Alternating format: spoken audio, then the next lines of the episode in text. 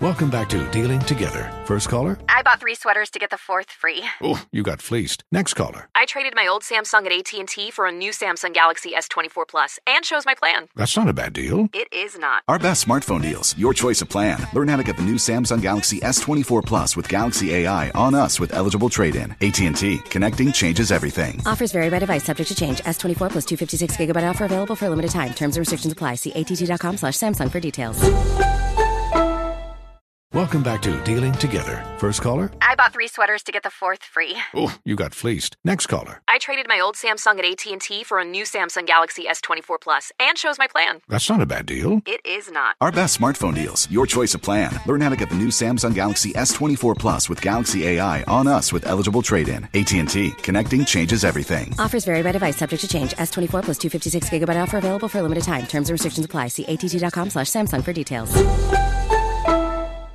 My voice right. You know, I got a little more baritone, you know, for the ladies, you know. Barry White. little Barry White for the ladies out there listening. I'm, I'm taking though. Y'all can't have me. Everybody. Ladies and gentlemen, welcome back for another edition of the best two hours of your sports week. We call this the place where sports opinions collide. Welcome to another edition of Dead End Sports. I'm your host, 12 Kyle. Um, we will be talking about any and everything, a lot of NFL talk, some NBA talk. Um, and of course, we always end the show on a light note with uh, one guy to go. Uh, a lot of stuff to talk about, man. Uh, a lot of stuff happened since the last time we joined. We want to thank you all for streaming with us live on YouTube. Uh, you can catch us youtube.com backslash Dead End Sports. Um, if you haven't done so already, make sure that you subscribe to our channel. Uh, if you haven't done so already, which you probably should have, but follow us on all socials uh, at Dead End Sports. And of course, I would not be doing the show alone. Our boy uh, FIFO is probably on the way. Uh, BZ430 will not be in tonight, but filling in for him is six man, my man QQ. What's going on, player? Man, it's chilling, man. Uh, high off a two and zero record right now. Uh, talk about that briefly, but You talking about fantasy I'm football? feeling good, man. Yeah, um, no, I'm talking about the Eagles. The Eagles is doing better than actual fantasy right, right now. King talking shit, but it's all good. Uh, and my man Ken, Ken, what's going on, player? Oh, nothing much, man. Just uh trying to survive another day. Doing the speed know, right? limit, so I'm gonna get pulled over. Don't let your car break down.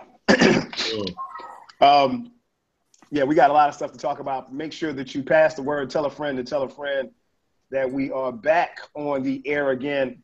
Um, like I said, a lot of stuff to talk about NFL, college football. Um, so let's start right there with the NFL and college.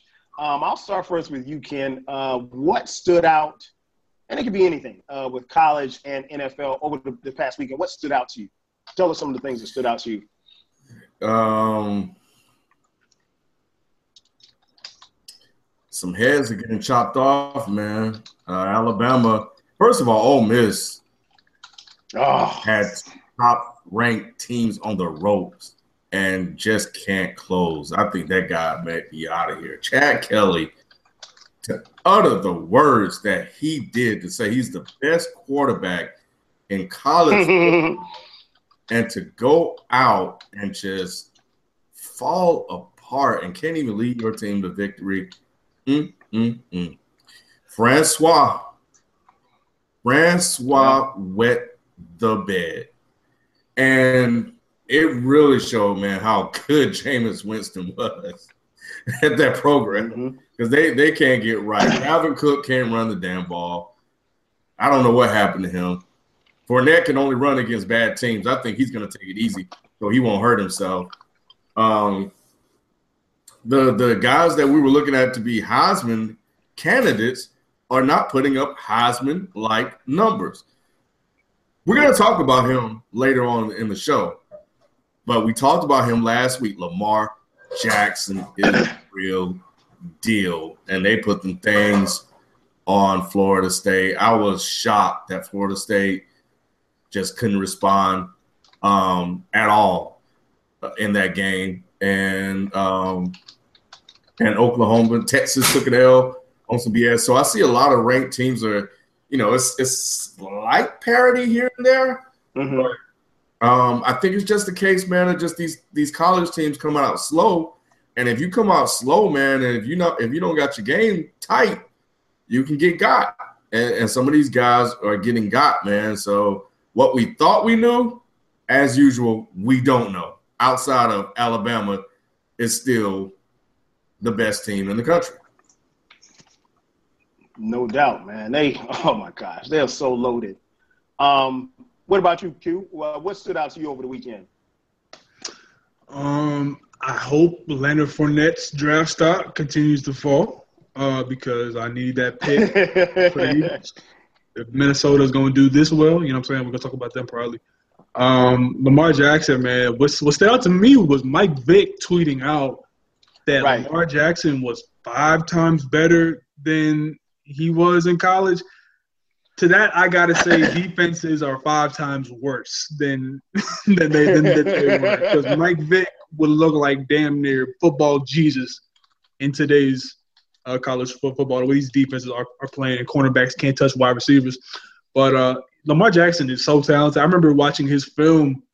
Um, like you know how they have like the hoop tapes and like you know ballislife.com. I remember seeing his uh what's the name of that, that website? Um it's a website where football players up, upload their clips and I, I remember seeing him in like 10th grade. I'm like, yo, this kid is nice. And to see him do this now, I would say I'm surprised, but I'm not. Um, that was that, that was great to see. Uh, Dalvin Cook is disappointing me heavily because uh, I, I remember a lot of scouts saying that he's Jamaal Charles esque in the way that he can run the football. But I gotta say, man, his talent is really good. But man, that offensive line of Florida State, it looks horrendous. Like it looks absolutely horrible. It looks horrible. They cannot keep the quarterback up Yeah. right.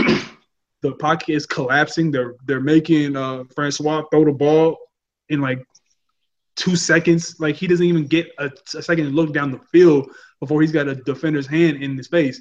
So Florida State, they look horrible. Um, Ole Miss, come on, man, you got to finish the game. Finish the game. Yep. Finish the game. I, I I hate seeing people choke against Alabama because the, the one thing I think about Alabama is Alabama plays four full quarters of football. You cannot play three quarters against Alabama. You cannot play a good half. You have to finish the deal. If you come at the king, you can't miss. And Saban realized that. And the one thing that Saban does so well in his program is he makes his guys understand that look, we're probably going to get down in a couple games, but our conditioning has to be so fine tuned that by the time the fourth quarter comes, that defensive line is gassed. That offensive line is gassed, and we're still pedaling along. And you saw that happening with Ole Miss. Their O line started to waver a little bit. So, a lot of weird O lines, man, and a lot of good quarterback play coming from Lamar Jackson. Okay, okay. Anything stood out to you as far as the NFL was concerned? Um, as far as the NFL is concerned, uh, I gotta give him. I mean, besides the Eagles. Besides the Eagles, um, I do like what Carson Wentz is, is doing, but I have to see more. Uh, it is against the Bears; they don't have anything right now, and the Browns don't have anything. But other than that, um, Philip Rivers, man, I continue to feel sorry for this man every single year because, dude, like first game, Keenan Allen goes out torn ACL. Second game, uh, Danny Woodhead, he goes out torn ACL. And the thing that Yeah. in what's in the the biggest layer to that story for me, and I don't know I'm gonna make some people upset, is the league has to step in on Jacksonville, dude. The the league has to do something. The league has to do something. It is just horrendous at this point. Like if I feel like there should be a rule that if you're in the draft and you're picking in the top three in five years and you haven't even progressed to six wins, then you then they they need to strip them of of of a draft pick, dude. Because I feel sorry for the talent that has to go there, man. Because Gus Bradley is a horrendous coach. They don't have Keenan Allen. They don't have Danny Woodhead. And now you got blown out damn near 38 to 0. You had two garbage time TDs. You got blown out with that little much talent on San Diego. The league must step in on Jacksonville. They have to do something. Gus Bradley has to go. But didn't Jacksonville play well the week before? Did they play close? They played game? well against. They played well against the Packers and Rodgers. Um, his O line has never been right probably since last season. So I don't put much stock in that. I feel like Bortles. Right. I'm not sold on, on, on Blake Bortles. Everyone is. Everyone seems to like Blake Bortles. I'm not really seeing it with him. I I think he hey, has. I said that and they tried to okay. kill me. Dude, like I don't know why people think he's like the, he's gonna be this guy. Like he's not Derek Carr. He hasn't shown me anything where I'm like, damn, this guy has it. He's made a couple good throws, but dude, the amount of free agents that they have, that they have Julius Thomas, Hurns, um, the kid from Penn State, and they have some good defensive players, and they keep getting blown out. They keep losing games. And quick thought before before you go, I was right about Andrew Luck. I mm-hmm. told y'all, I told y'all twice. I told y'all that man is overrated. Y'all did not want to hear it. That man is throwing picks like crazy, man. And the Broncos tore him up. And he did it against the Lions. So it's I'm not even gonna say he's bad. I'm gonna just say the the people who were making it seem like this dude was a first round, uh, I'm sorry, a first ballot Hall of Famer, confirmed his first three years on ESPN and people on Twitter and, and everything. He's overrated. I have to see it. I have to see him do something. He's made the playoffs in the worst division in football. I need to see it. Show me something. Yeah, it's um it's it's it's gonna be interesting, man. I think uh and we'll we'll get into that in a little bit. A couple of things I saw, you just touched on it. Um, I don't know if necessarily if Aaron Rodgers is and, and I, and I never try because I'm I'm a firm believer that I think after uh, after week four, right around week five, I think that's when you realize what you have as far as in a team. Either you realize whether or not you're good or you're not. Um, so I, am not really I'm not really ready to throw in a towel on Green Bay or something like that. But Aaron Rodgers and that offense, something doesn't look right, and I think we kind of all assumed that when you know uh, Jordy Nelson came back that they would be fine. Uh, they didn't look fine the other night against, uh, you know, Sam Bradford and, you know, a game where they pretty much didn't have to deal with AP for most of the game. So, um, now, uh, the Florida State, and we'll talk about the, uh, Louisville in a little bit, but um, the Florida State massacre. I mean, you guys know I'm a huge Florida State fan. Um, I, it, it, wasn't my Saturday was not good, and I know Q sent me a tweet checking on me. Um, for those of you who not who do not know, I'm a proud alum of South Carolina State University, and um, we played Clemson on Saturday, and we subsequently lost 59 to nothing. Um, so my two favorite teams, South Carolina State and Clemson, I mean, excuse me, South Carolina State and Florida State, uh, got beat by a combined 122 to 20. So my Saturday was not good. Uh, I managed to find myself a bottle of wine and take care of myself. Um, nonetheless, one of that's something else that stood out over the weekend. Um, uh, also, the AFC East, um, and we're going to talk about the Patriots in just a second, but um, I'm really surprised that sitting at two and zero. Oh. Uh, I thought that by now, like they'd be zero and two, and I thought that the Jets would be two and zero. Oh. Um, and the Jets have a really good squad, and I think defensively, I think they're there. I don't know how much you're going to get from Fitzpatrick. Um, but they looked pretty good the other night against Buffalo, but it was Buffalo. Um, and lastly, the Steelers look scary. Uh, the Steelers did a lot, and I know the Cincinnati Bengals, that was a really good game. I saw that game on Sunday, but I predicted that the Steelers probably could make it to the, the AFC uh, conference. Um, the Steelers, they look like if they can hold up on defense, I think they may have enough to go all the way. I mean, of course, it's early. It's early, so I want to. Yeah. But I mean, they're doing this without Le'Veon Bell. They're doing this without Bryant. Um, they're kind of banged mm-hmm. up on the front line. Um, so the Steelers look very, very impressive. Uh, other than that, man, the Broncos they they kind of surprised me too. I mean, they really took it to luck. And Q, you you've been saying it, and you know I'll, I'll wrap up on this. You've been saying that luck was overrated. I'm surprised that Luck is getting the pass that he's getting because Luck has not played well at all. And I heard an interesting stat that I did not know. Andrew Luck has only had one running back rush for 100 yards one time since he's been with the Colts. I, I did not know. That's crazy to me. So basically, what Indiana is expecting, and what the Colts are expecting him to do, is come out and be Peyton Manning and throw for 300 yards and 4 Mhm. touchdowns every game. And he is proven himself, at least thus far, to be a turnover machine. So, um, I won't go as far as Q did to call him overrated, but I'm surprised that the highest paid player in the NFL is not catching hell for the way that he's playing. And his team is 0 2. And only like 13% of the teams that start off 0 2 make the playoffs. And we came into the season thinking that the AFC South was the, the weakest division in all of football. And you look up, guess who's number one? Who's leading the division? The Texans. Then the Titans are one and one, and then you got the Colts sitting at 0 2, and the Jacksonville Jaguars at 0 2. Uh, they almost fired Chuck Pagano last year. If they don't get it done this year, he's definitely gonna be out of there. Is FIFO on? Yeah, FIFA, sir. FIFO, what's going on, player? What's good, man? Bringing my man FIFO on the set. We just talking about what we uh what we saw last week that stood out to us. Anything that stood out to you last week with uh, either college or NFL or both? Uh, yeah, man, Carson Wentz, uh, look, look, looking like he might be the real deal. It's looking like he might be the offensive rookie of the year, and I think it's kind of crazy. Philly need to stand up. Y'all got Ben Simmons and Carson Wentz. That's kind of crazy right now. That's that's really kind of crazy. So, I I didn't like. I agree with Steve Young in the post game. I, I kept waiting for him to look like a rookie because a lot of those throws it, those were seasoned veteran throws. The ones that are over the linebacker, you know what I'm saying, before the safety type drops with enough velocity but enough touch. Like he had every throw, and I was like, okay, okay, he might actually have something. So that I, I, I was highly surprised, highly surprised, and and, and they and, and they could have won by even more if uh, Jake Matthews and somebody else didn't drop two balls. Uh, Brent Celek and Jordan Matthews. Yeah, man. So Carson Wentz definitely uh, surprised me.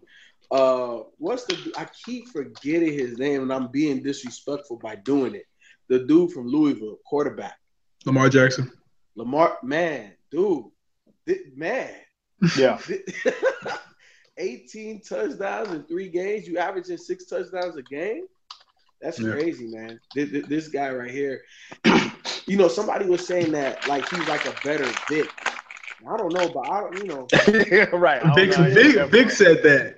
I, don't, I wouldn't go that far. Yeah, Defenses I mean, have you gotten a lot remember- worse. Exactly. And that team that, that Vick shredded was, you know, filled riddled with uh, future NFL players. yeah. I'm But saying. um, what else? I honestly, man, I I honestly did not catch a lot of football this weekend. Um, anybody that doesn't know, I work in the cell phone industry, so this was iPhone weekend launch. So oh hell. Oh my god! you know, I, I I really did not get to enjoy sports like I typically would on the weekend. So you know, I apologize. Um, Can you imagine how the Rams feel right now with everything they did to um to get the number one pick? Standing on the sideline, and he can't even take snaps under center. yeah. Yeah. He's not even, did he dress this past weekend? He was the backup quarterback. Okay. So, because the first weekend he didn't even dress. I'm like, man, what, what's going on here? Oh, I don't- know, I don't- management. They were like, "You need to correct that right now." I don't understand that. Um, when I looked at their workouts, talking about Wentz and Goff, uh, people said that you know Goff had baby hands compared to Wentz, and they said that his IQ was up there, but his pocket presence, when met with like really high ranked teams, it really dwindled, and it showed on his. Uh, I think it was like some type of test that that that they do, and they said Carson Wentz's workout, his pro day was the best pro day that they had seen since since pro days had been established. And that's because at North Dakota State University, I believe it's like double A or something, you know, it's very off the scale type stuff, off the map type type stuff, sorry. Um, Carson Wentz has been in the pro style offense from the time that he took the reins at North Dakota State University. So the FIFO, your point where you're like, I'm looking for him to look like a rookie. The reason why he hasn't done so yet, and that's why the Eagles were comfortable with taking Carson Wentz, uh, number two overall is because he's he was under center most of the the time, and the coaches taught him how to read defenses from the time that he got um, there as a redshirt freshman. They they they so they were teaching him how to go up to the line and check the protection and change the pr- protection. So he knows how to do things that Big Ben is doing right now as a 34 year old man at 25. And I'm not gonna go out, out on a limb and say that he's the guy yet. I'm just saying is that I'm I'm very impressed with his with his progression. And this is the Browns and this was the Bears who are horrendous. But it is NFL players. And NFL players you, you can only play who's on your schedule. And I do know that he's dropped the dime on Joe Haden, one of the best corners in the league. And I know that he almost had three touchdowns, but two of them, like people said, were dropped. So this week against Pittsburgh, it's going to be an all Pennsylvania matchup. This will be, we will see if he can. If first, off, if he can win this game and look as good as he's done, then I'm on the wagon. If he loses but he looked good, I'm still going to be on the wagon. But if he looked a little shaky against a pretty good Pittsburgh defense, I'm gonna say, all right, he he hit the rookie wall. You know, the Wentz What about, what about um? Jumping on board. Before we move on, um, real quick, um, Revis Island, uh, Revis Island has been uh, inhibited. Uh, Revis Island has been. It seems like it's been a turnstile. Is, is Ken? Is it over for Revis, man?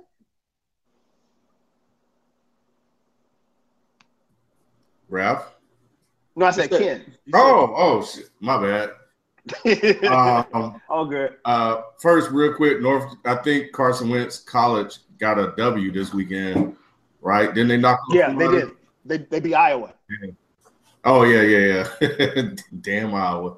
Uh, anyway, uh, I I don't know, man. Like I'm I'm seeing the t- like AJ. Like it's, on one hand, it's like AJ Green really is that dude, but on the other hand, Revis has always been that dude that shut dudes like AJ Green down. So Right. the fact that they were willing to throw to AJ Green while being defended by Revis 10 times and for hmm. AJ to catch the ball 10 times on him, I think it was 10 for 10, says a lot. And therefore, Tyrod Taylor to go out and, and drop one on him. I don't know, man. At some point, man, age catches up with you. And he, Right. he have to adjust to probably how they're attacking him. And I think he's been playing long enough that he'll figure it out. But they they going at him now, man. They didn't used to go at him like like that. And uh, he, he he need to he need to get it right because if he don't, it's gonna be a long season, man. And that that that mythology, that that reputation that he earned over the years is is gonna diminish and evaporate it. And then it's gonna it's gonna be they're gonna pick on him like they did uh Breeland up in Washington. Oh, And they my gosh. God, they just they they did that boy so wrong, man. I, I felt so bad for him. The way Antonio But, Brown but you know what? looking. You know what? And even him, I I question like, at what point were they going to move um, Norman over on Norman uh, don't Norman finally started to move to the because I think Norman switched up and started to kind of chase uh uh Dez Bryant around, around. Right. and he had some good plays on Bryant too. Um, so he he stepped up. Because my thing But- is, if you're if you're yeah, a I- shutdown corner, you really should be able to. If if if you if the premise is to shut a guy down, then if you're Josh Norman, then you and you're guarding Antonio Brown, you follow Antonio Brown wherever he goes. If you're the shutdown corner, if Well, you stay on was- one side of the field, He was more Richard Sherman though, in terms of being a shutdown corner. But I, I admire him, man, for for willing to take on the challenge and say, "Nah, I'm I'm a I'll follow Dez around." Um, and and he made some good plays. Like Patrick Peterson was um ah who's that dude? He was guard. Who did they play this weekend? uh, they play Um, Dallas this weekend. Like he he he had Mike Evans clamped down until they got that that one uh, touchdown on him. Mhm. He had Mike Evans on lock. So Revis got to get back to that man, or it's going to be a long season, and we're going to remember him for what happened this year more than what happened Right. you know, before. You know how it is, man. You know, you know how we all how we do as fans. We forget their prime years.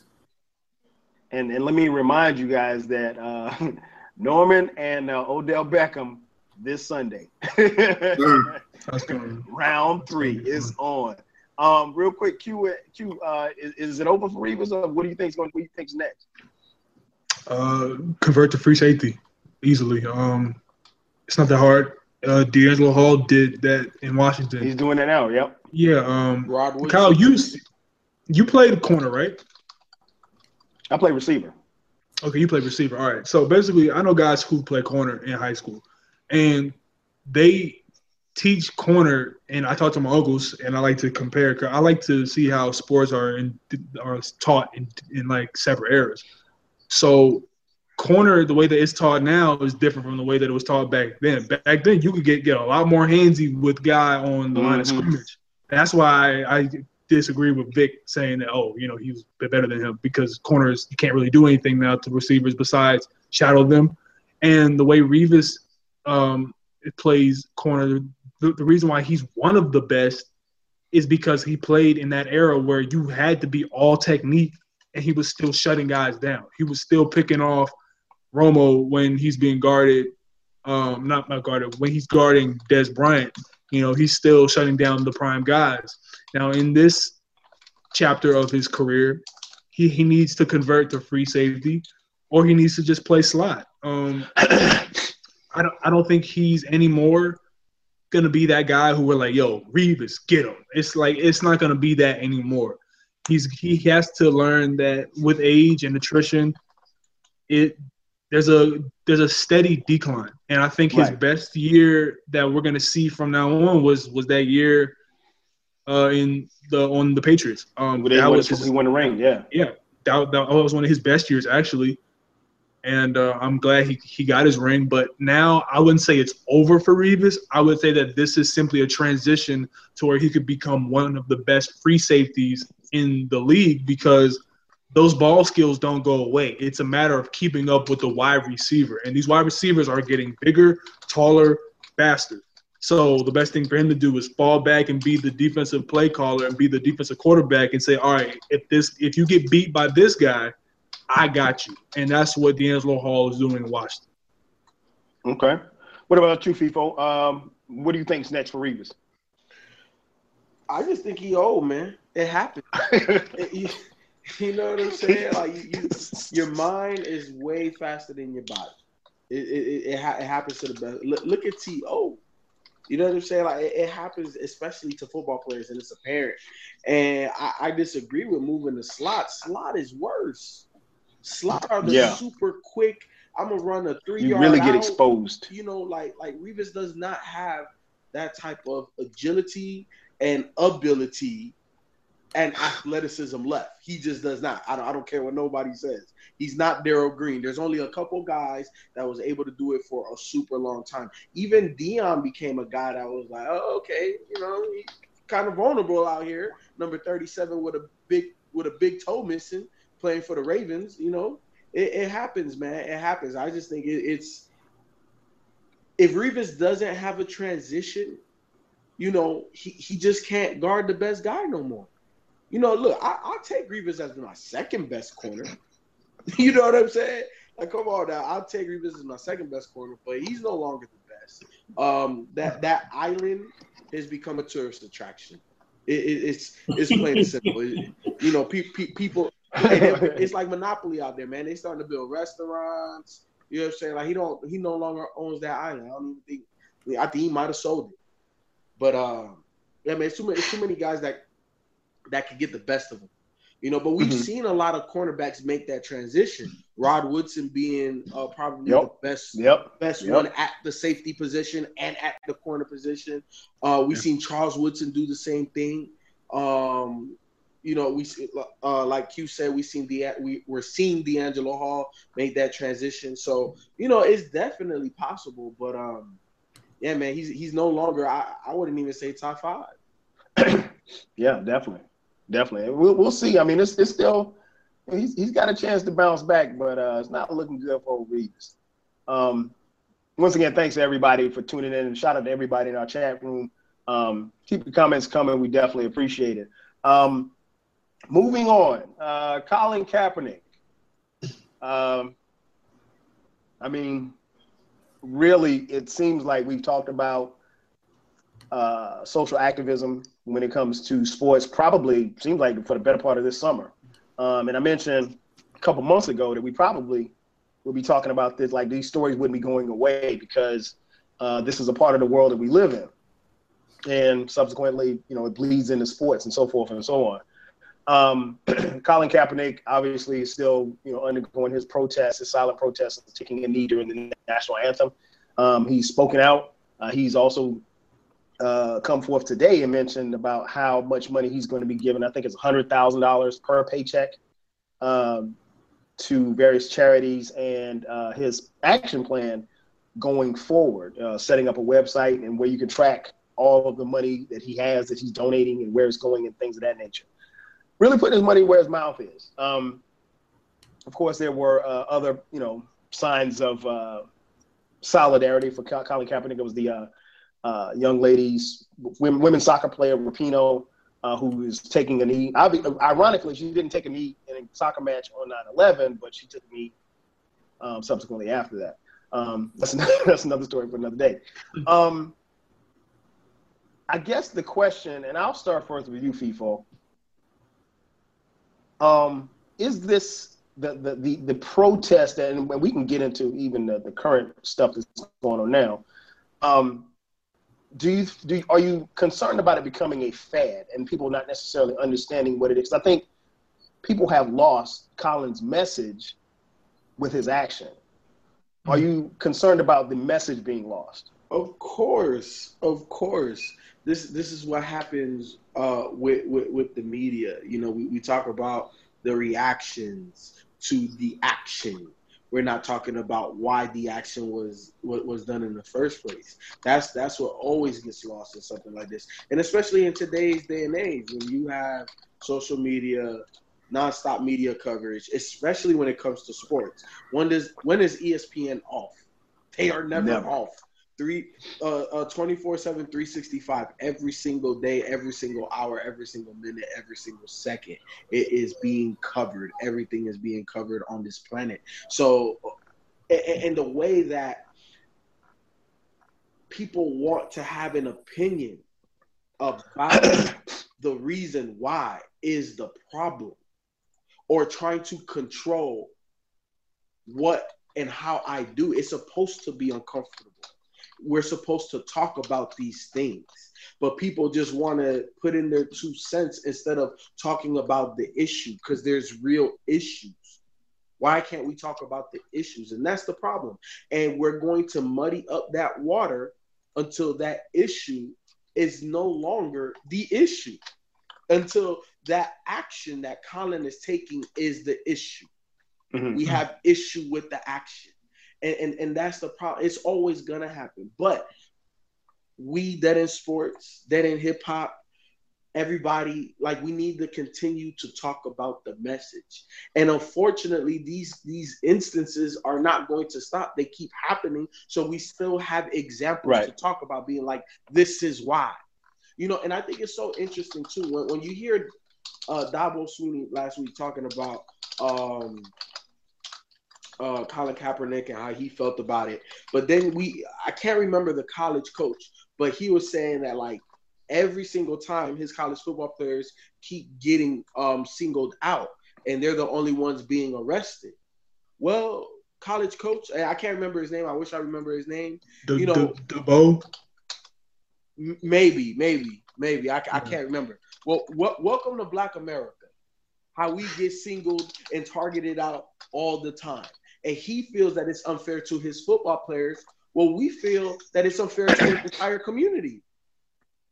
You know what I'm saying? So obviously he's going to stick up for his people and his players, but it's okay for him to do that to football players, but it's not okay for Colin to take an action that represents the same exact thing. And that's the problem. That's the problem. Mm. We, we want to pick and choose sides instead of saying, yo, this is the issue. Let's try to let, let let's do something to make this better for every because we're all Americans.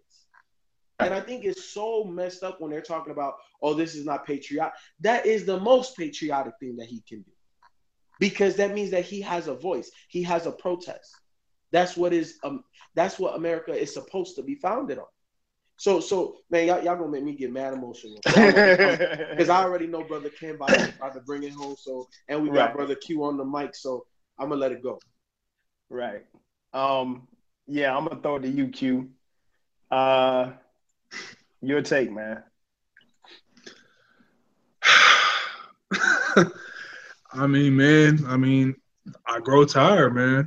I grow tired. I grow weak, and I just think about uh, one of my new favorite rappers, uh, Noname. She said on her mixtape, I check I check my timeline for something holier than Black Death, and um, that's all we see every single day. There's a new hashtag. Every single day, there's a new martyr Right. and to to be black in America, so what's, which is so funny is because my spirit has been so heavy today because we are reading uh, currently a book in in, in my class uh, called a, a Lesson Before Dying, and if anyone's ever seen that movie or read that book, you know it's a very heavy topic about a young black boy who has been wrongfully accused and he's being sent to the uh, electric chair because he's black. and the way that this relates to the parallels within that book, it overcame me in class, and I had, I had, I had, I had to just take a moment because I was just thinking like, yo, this really hasn't changed, man. Like this really has not changed. This is 1916, and this has not changed.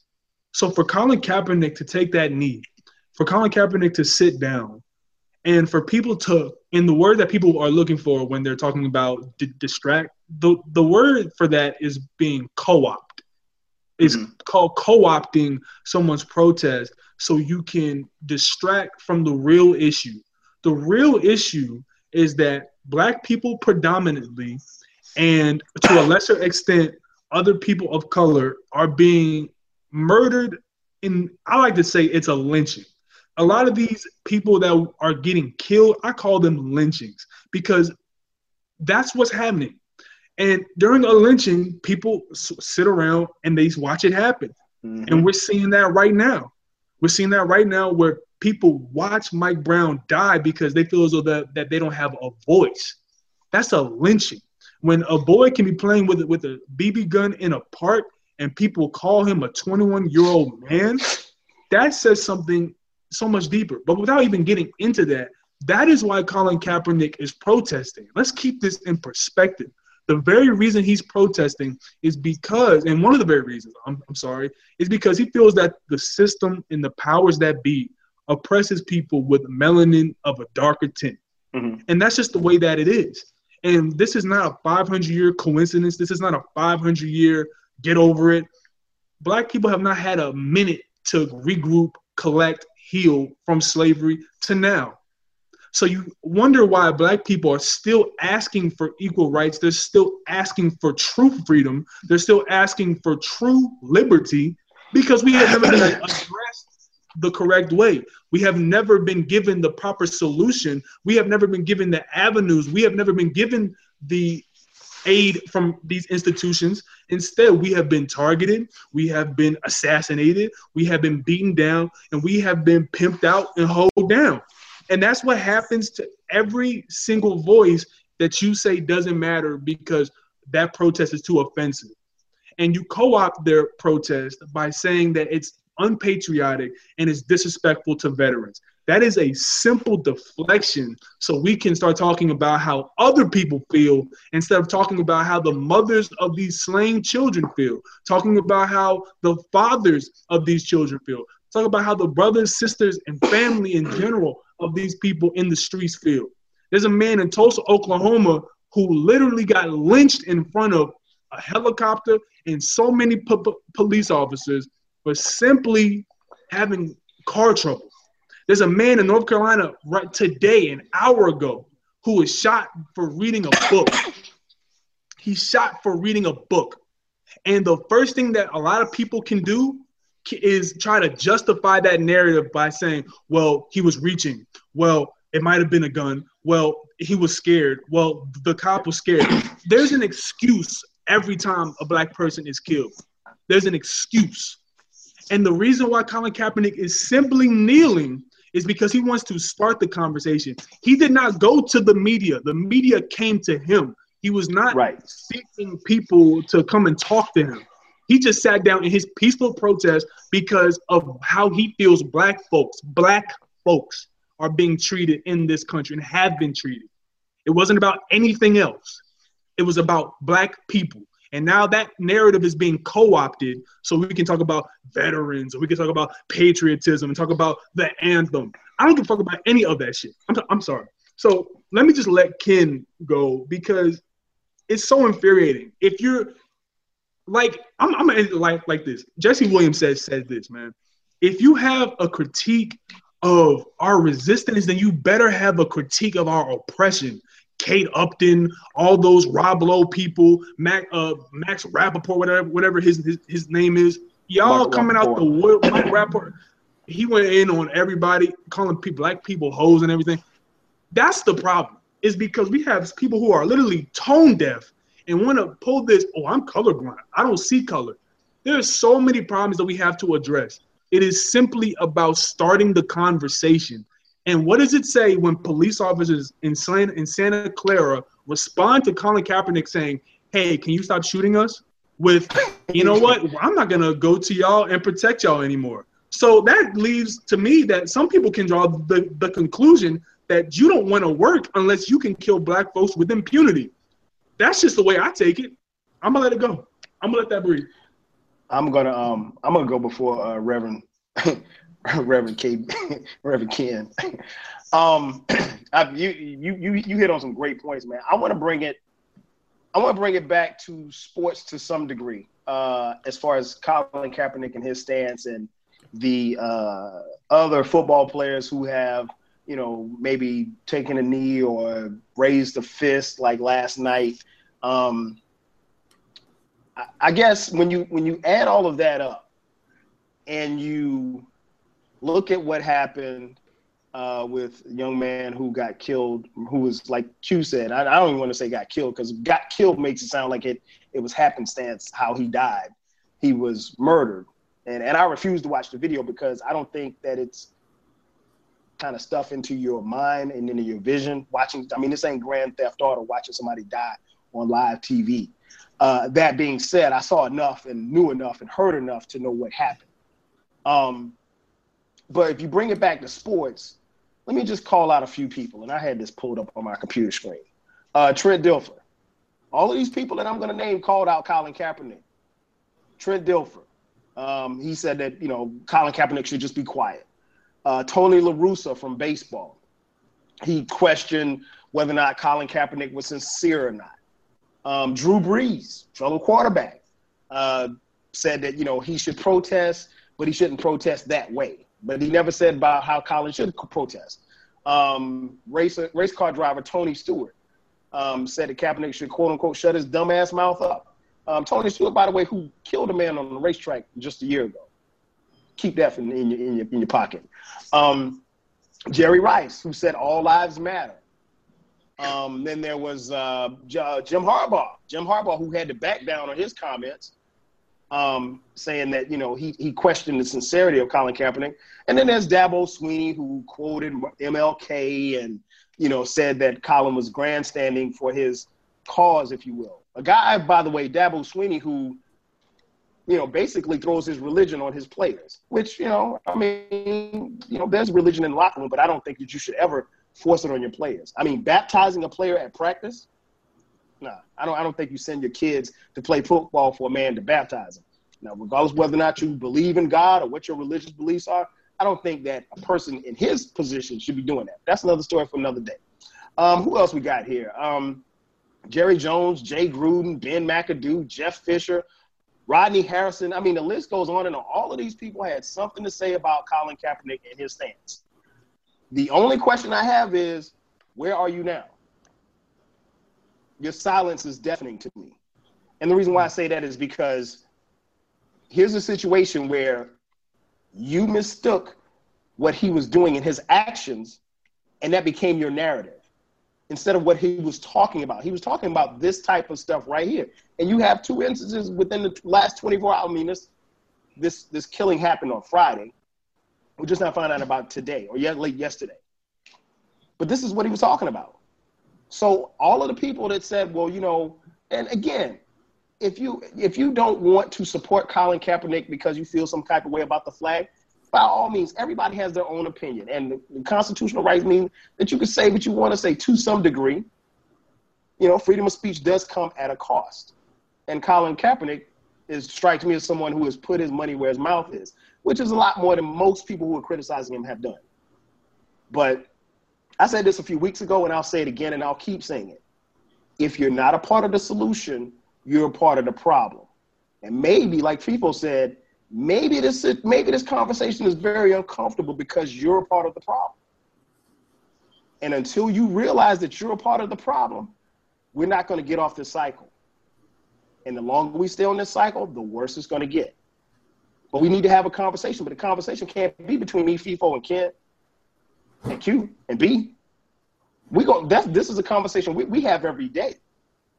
But until those who live around us, those who work with us, those who, who, who, who fellowship with us, those who go to sporting events with us. Until we have those kind of conversations, we're not getting off this, this, this, this cycle. But to the people that I named in sports, your silence is deafening. And I see you. And I call you on your bullshit. What you got, kid? Uh, I promise not to be long. At least I'll try. Take your time, man. We got all night. Have um covered a lot of ground, and and there's not that that much to add to. I mean, there's always stuff to add to it, but I, I like what you guys have said uh, so far. I think there's one person you left off off the list. Q. Sorry, my kid just grabbed my ginger ale.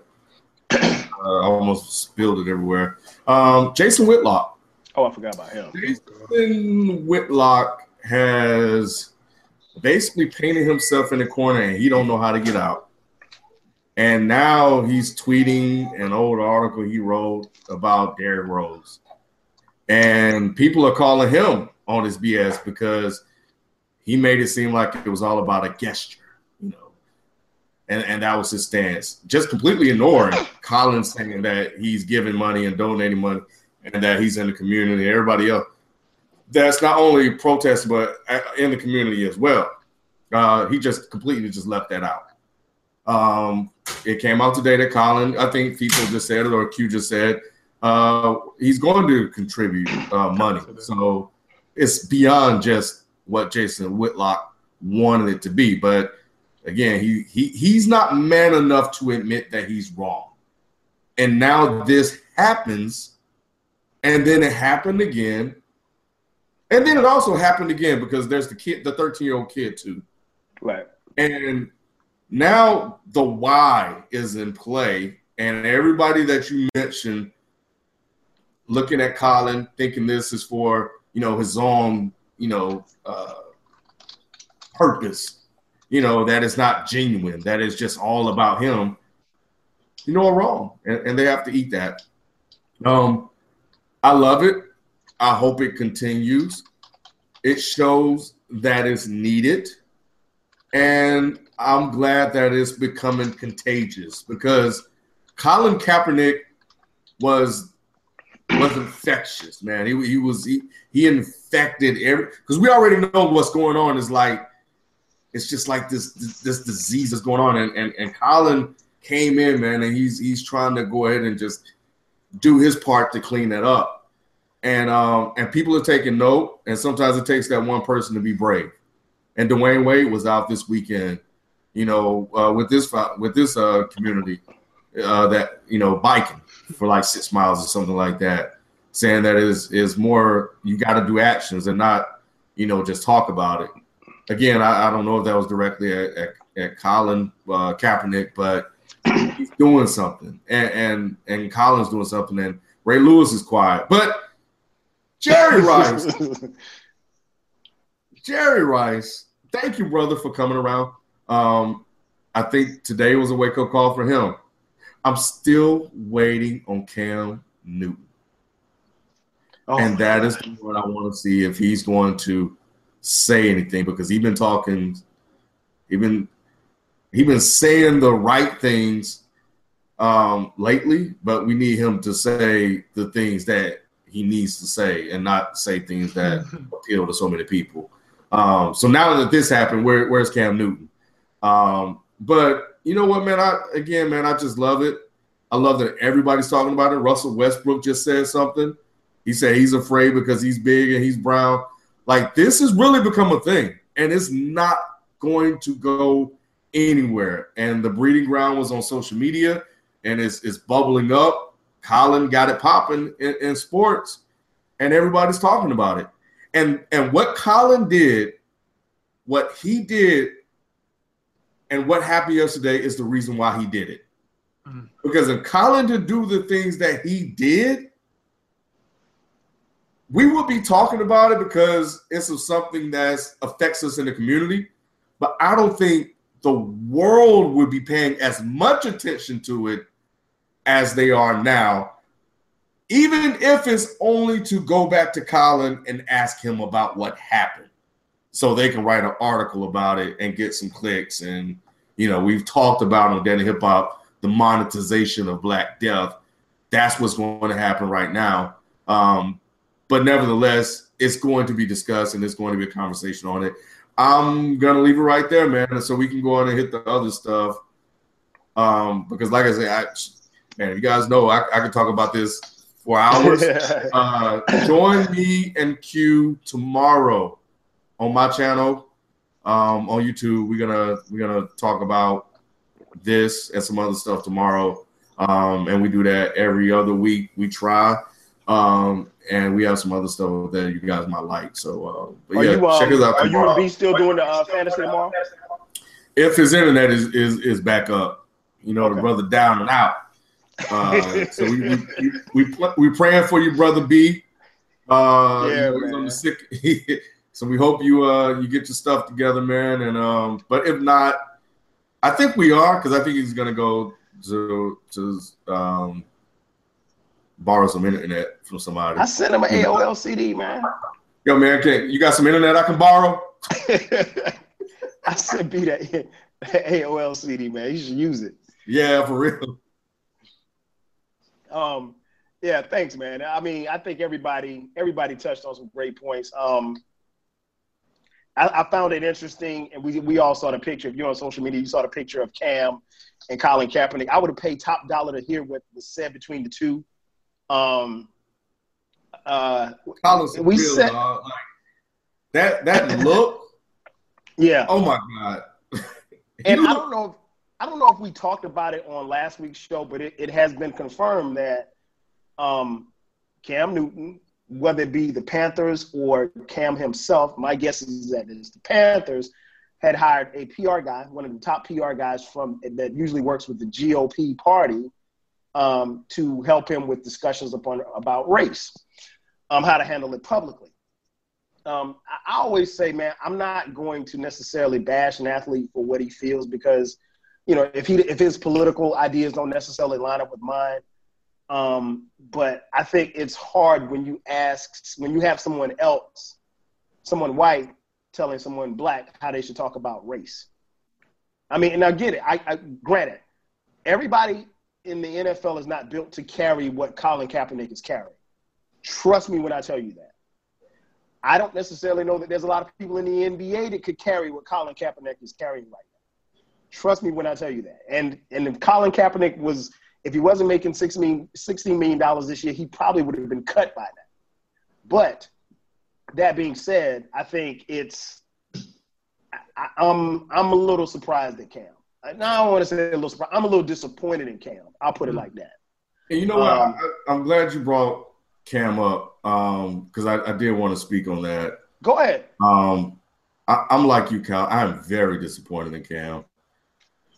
Um, Yep. Cal, Q, Ralph, you all know what Cam went through at Auburn, what he went through after he left Auburn, all of the accusations and everything that was that was thrown his way.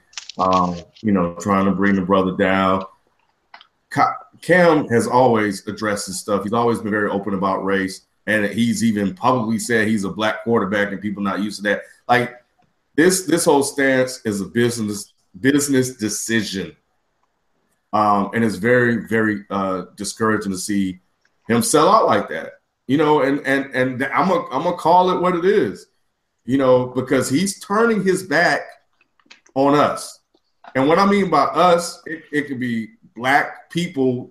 I'm talking about black people that have stood up for him, but not just black people that stood Right. up for him.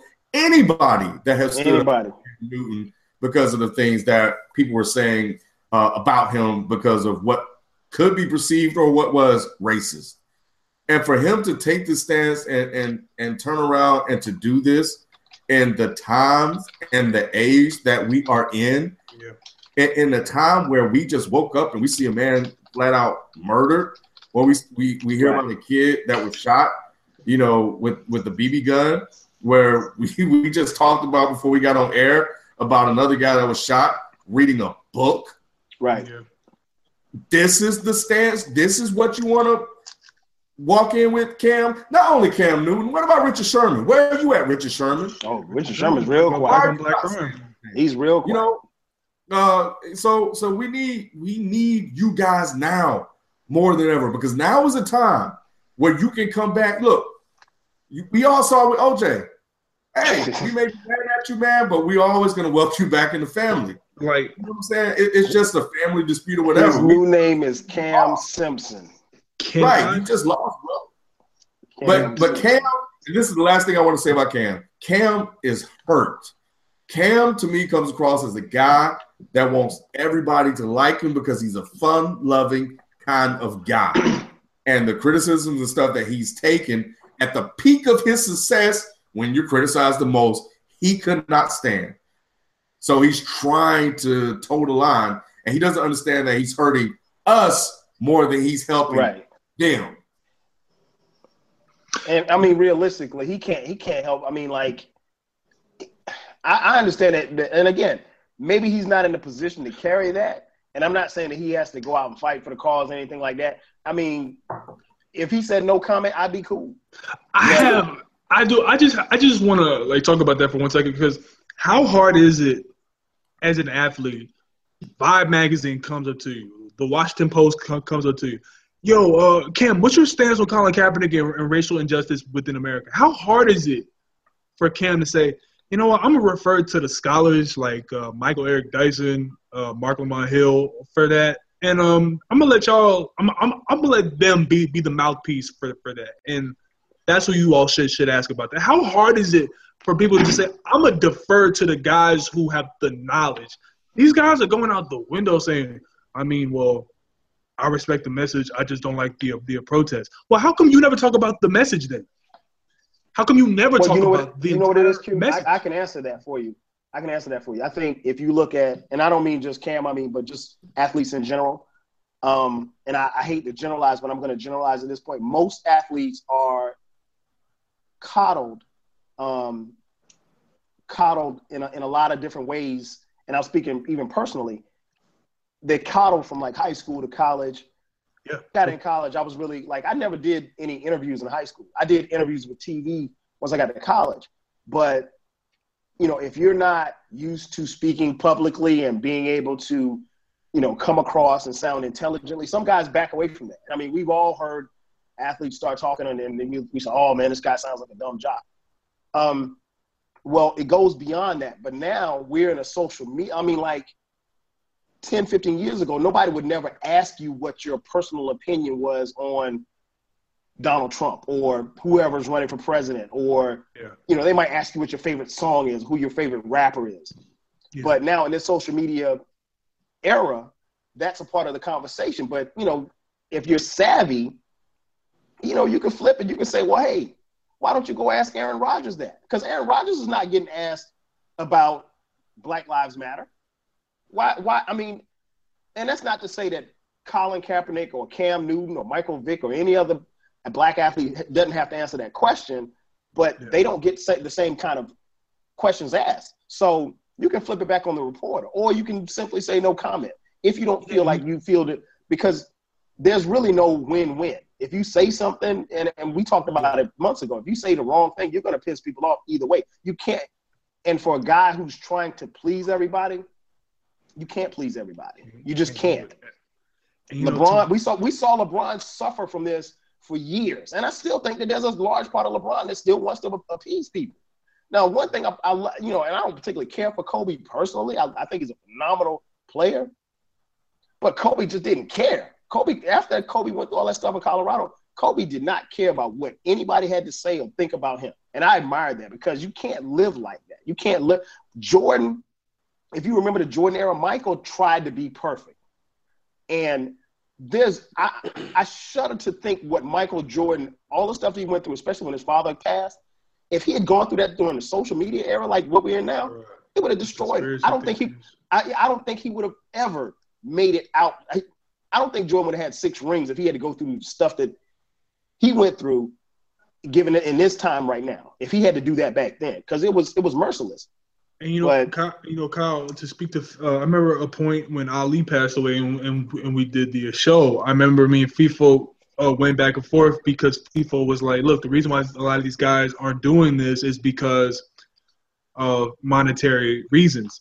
And I think that we're seeing a new age where, and my retort to that before I, go- I go on was, "Well, FIFO, it's on us to monetarily support those who read, who rhetorically support us." Mm-hmm. And I think and I think we're seeing that because Colin Kaepernick's jersey skyrocketed Right. to, to, to number one. Black folks went went out and bought that jersey when he went out on that limb. Now I understand that that doesn't trickle down to guys who are just trying to be on the practice squad. You know, I I understand, but to the guys who are undeniable in their talent, to the guys who are valuable players, your youth and your value and you being valuable to that team, that is your that is your uh, cloak of invincibility for right now. Because then they're not gonna put you out the league if you're um just name name a player. If Dez Bryant tomorrow came uh, came out and said Black Lives Matter, they're not gonna cut you, Dez Bryant. And if they do, Right. then then you have a huge case of look, this is proving my point.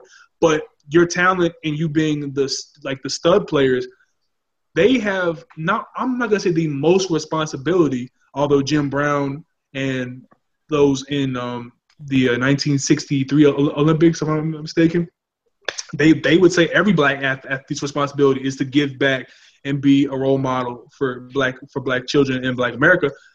I, I don't know if I would go that far, but I would say that's not that's not, that's not wrong either. So Right. when you see all these players, if you have the talent on your side, then your stance will not have you in, in jeopardy. If you're Mhm. Dez, if you're Alshon Jeffery, you know what I'm saying? You you have those you have those undeniable gifts that your that your that your talent will outweigh the backlash and the front office will not discipline you like Craig Hodges, you know. Right. All right, man. Let's move on, man. We we we we all as you guys know, we're gonna keep it hot and heavy, but um, we had to get that off our chest. Um, you know, at the end of the day, we're gonna keep it real with you guys. Um, so let's lighten it up, man. Before we even before we move into the next topic, let me throw one real quick one. Got to go with you guys. Um, Q one got to go. Laker greats: Jerry West, Kareem Abdul-Jabbar, Magic Johnson, or Kobe Bryant. One got to go. Jerry West. You get rid of the logo. getting rid of the logo because the logo should should be the damn jump man, but that's a whole other conversation. Um, I, what what I believe Jerry was West it? was a bad boy. he was good for his time. Uh, what is it? Eight finals, one one ring. Not feeling that, dude. Not really feeling that. Uh, Kareem, I, I said on Twitter, it's, it's funny. Kareem to me, if Kareem is not in your top three centers of all time, then you tripping. Uh, Magic, if he's not in your top two point guards of all time, then you're crazy. And Kobe Bryant, if he's not in your top two shooting guards all time, then you're insane. But that's just me. So I have to do it Okay. to Jerry, you know, Jerry Westman. All respect. Great Okay. GM. Great GM. All right, okay, okay. What about you, FIFO? Uh, one got to go. Jerry West, the captain, Kareem Abdul-Jabbar, Showtime, Magic Johnson, and the Mamba, Kobe Bean Bryant. One thousand percent with Q, man. Uh, the You getting rid of the logo too? Yeah, man. Like you know, like like Q's 100 percent right. If you don't put Kareem in your top three, if you don't put Magic in your top two, if you don't put Kobe in your top two, what like you don't know basketball. It's simple as that. You know, and, Okay. and Jerry West was nice, but you know, compared to those other guys, I, I can't. I can't. I, I, mm-mm, mm-mm. I'm, I'm I'm a little disappointed you're not getting rid of Kobe, man. What? Come on, man. I'm not the Kobe hater. I'm Ah. not the oh, that's hater. that's just what Rod's around, huh? That's just what Rod thinks. I'm just a realist. I'm just a realist. oh man, what about you, Cam? No black on black crime here for me, so West got to go. oh man, I'm a, I'm a complete it, man. West got to go, and and these one got to go. By the way, uh, courtesy of my old boy Eclectic. You can follow him at Eclectic on Twitter at one gotta go. The number one gotta go. Um, all right, so let's jump into let's since we didn't lighten it up, let's go ahead and jump into the next topic. Um, okay, so as far as like some of the things that we saw over the weekend, we saw Jimmy G go down in New in New England. Um, they're going to start a rookie quarterback, Brissett, third round draft pick quarterback out of NC State. Um, Ken, man, how, I'm, we keep saying it all the time. Man, how is Belichick doing this? How are they winning? I mean, no Gronk, no Brady, no Jimmy G, and they're still winning. How, how are they doing it? Uh, Gronk's probably not playing. Gronk will be back when Brady comes back. I'm telling you all this. Okay. There's nothing wrong with that brother, man. That man don't want to play. He didn't want to play with Jimmy G, and he probably would have came back if Jimmy G didn't get hurt. But now that Jimmy G's hurt, and it's Thursday, he's going to sit out again because he's not going to try to take any passes from that brother uh, set. And um, Belichick, I, I think it's easy to point to the mastermind behind it all, man. Belichick. He got Jimmy G out there looking like a seasoned pro. right, right. And I was just starting to like that brother, Jimmy G. You know, I was, you know, I don't really care for the Patriots like that, but Right. Jimmy G hasn't really been mired in any controversy, so he's not tainted. And I'm seeing a guy that's just really going out there and, and, and playing the game. And I was like, yo, this this dude, all right. So the hatred that I have for the Patriots for that Sunday, you know, it kind of felt good to kind of let that go. but um, but in all seriousness, um, you know, it started to unravel when when Jimmy G got hurt because I think the team felt a little deflated. Uh, they knew they had two more games to go. They knew that it probably was serious, and um, and they just probably was worried about how they're going to get through the next two games. The fact is, you you put up two, so you got a, a two spot on the board, and um, and you can go 500, and you'll still be still be in the thick of things when Brady gets back. I think you're kind of sitting pretty. More than likely, they're going to go out and win Thursday again. They can right.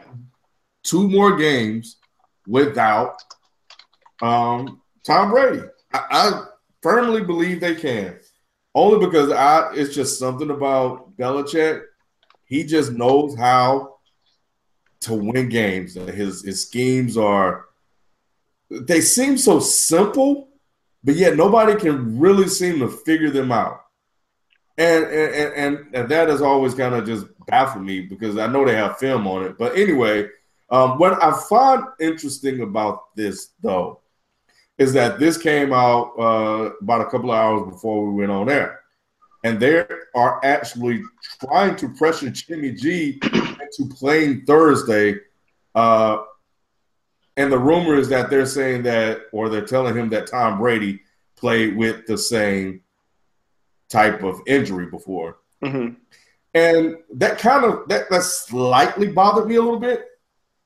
But one, it shows that you don't care about the health of your player. Um, you really only care about winning games um, because you know that Brady will be back in two more weeks, and that you're going to sit Jimmy G anyway. Uh, two, man, you really don't believe the brother can do it, man? Then why did you sign him? You know what I'm saying? So, so I felt some kind of way about that. Um, maybe just as me being a little sensitive, so I'm aware of that. But uh, Right. but it, it, it, it that I don't know that that felt a little weird to me. On top of the fact that they worked out two other quarterbacks that if they signed, they probably would have put in the game and had them start. I that's something that they would do. Again, going back to like, hey man, like y'all have no confidence in the brother at all. Does he look that bad in the first two days of practice?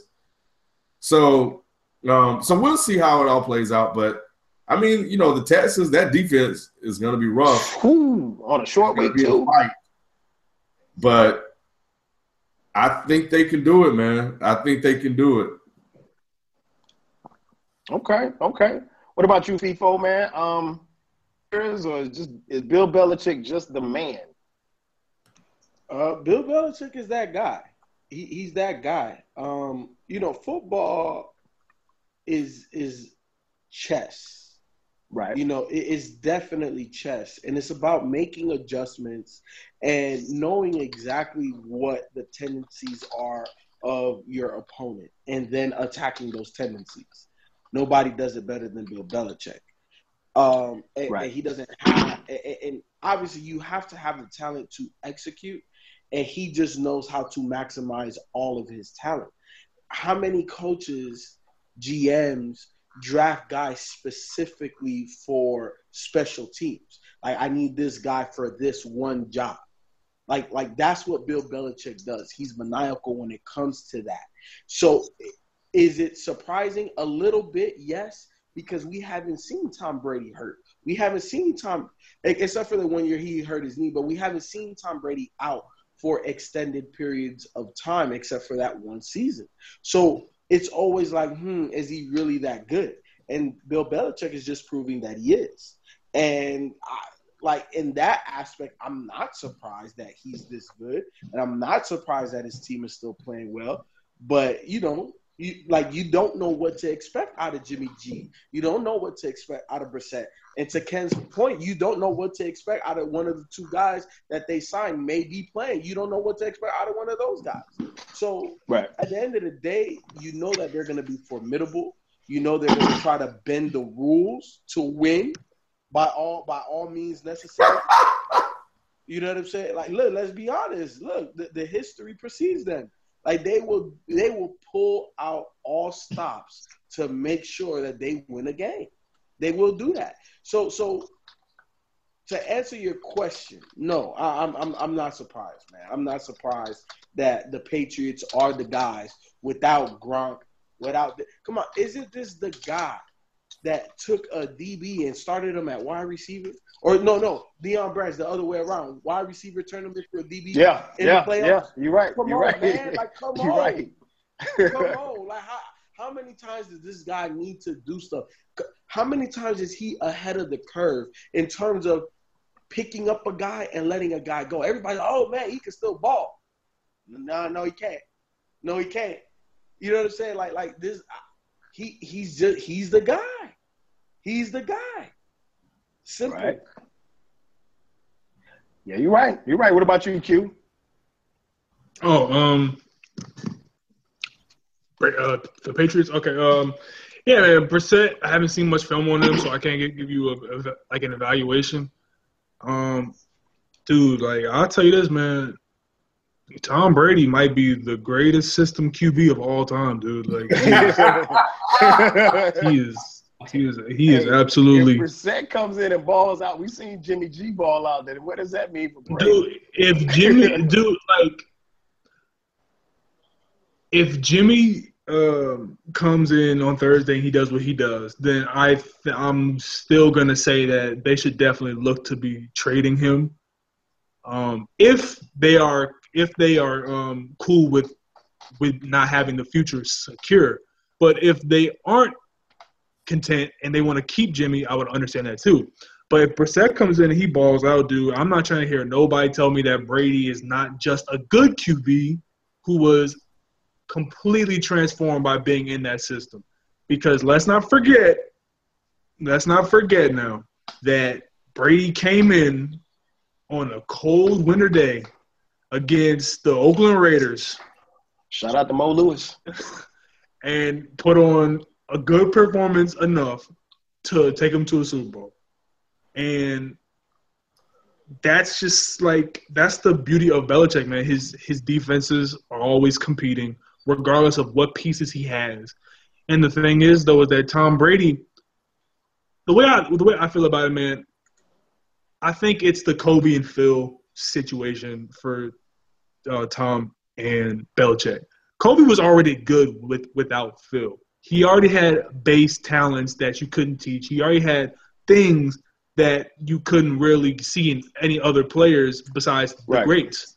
But Phil took him to a whole another level by getting him to buy into Triangle, getting him to buy into his whole system and his ideology. So it's the same thing here with Brady. So when people say he's the greatest system QB and me saying that, I'm not saying, oh, dude, dude be complete trash everywhere else. I'm just saying is that this is a symbiotic relationship where they need each other to do what they're doing. I don't Feel think Belichick could win Super Bowls with Jimmy G. I don't know. I mean, if if he does, then he's hands down to me the the, the greatest coach. But um, I think that Brissett. I'm not. I, I think you, I think you got to rush Jimmy in there, man. I think I think you do. I think you want to keep that 3-0 lead, even if they do go two and two. I still think Brady might mess around and go 14 and two, man. Like it's just the way. But I mean, is. even Um, if they go two and two, that's still good considering the fact that they. I mean, like like uh, Ken said, if, if you get if you go two and two without Brady and without Gronk, I, I think that's still a win-win. And you and there hasn't been any separation. I mean, the Jets. I mean, the Patriots are still. I mean, granted, it's been two games, but the Patriots are still first in the division. Yeah, and it's sad because I know Dolphins fans who continue to think it's their year every single year, and I continue to tell them to get drug tested. But the thing is that when it comes to that division, it's I think it's over. I think that race it's done. I like there's nothing I need to see anymore. I I think that thing is wrapped up after the second game because if Jimmy was playing that well, first of all, Brady is rested. He's old too. People Right. don't understand. Like there are a couple players who you kind of want to get that rest, and I Mhm. think in the long run, Brady is gonna really appreciate that four game suspension because by week 14, he's only played 10 weeks of 10 weeks of football. These other guys been grinding all summer. They've been playing for, for four straight weeks, practicing all the time. And Brady comes in fresh. Was he 37, 38 years old? That's going to bode well for him in the future. And Gronk, if they're doing this without Gronk, man, it's going to be murder when he when he comes back. It's going to be murder, man. Right, right, right. I think um, I, I've it's it's hard for me. I'm much like Ken. I, I don't like the Patriots, but I give them their props. What props is due. Um, man, I mean, just seeing them. I, I think when we all finally, first of all, we were all surprised that you know uh, that Brady got suspended two years later. Um, but I mean, a four-game suspension, we say, okay, well, if they go two, I mean, the the Patriots could go four and zero, and if they're four and zero with without Brady and without Gronk, I mean, I don't really know what to say other than maybe the Steelers, or you know, maybe somebody might trip them up, maybe Denver. I, but I'm still not sold on uh, you know what they have at the quarterback position. Siemian. But that defense is still, yeah, Siemian. But that defense is still, oh my gosh, the defense is crazy. Yeah. Um, but we'll see, man. We'll see. But I, you know, the evil genius, man, Belichick, he he figures it out. And trust me, Brissett, even though he will be coming off of, you know, what, a couple of days preparation, he's gonna be ready. You know, if anything else, you know that, you know, Belichick's gonna have his guys ready. And I think that game is in New England. So I think, you know, these Thursday night games, as bad as they are, because I mean you're in your stadium, you're you know, you don't have to worry about travel and that stuff. Um, but um, we'll see, man. I'm really surprised. Uh, now let's take it to the nation's capital. Uh, Ken, the Redskins are 0 2. Are they in trouble?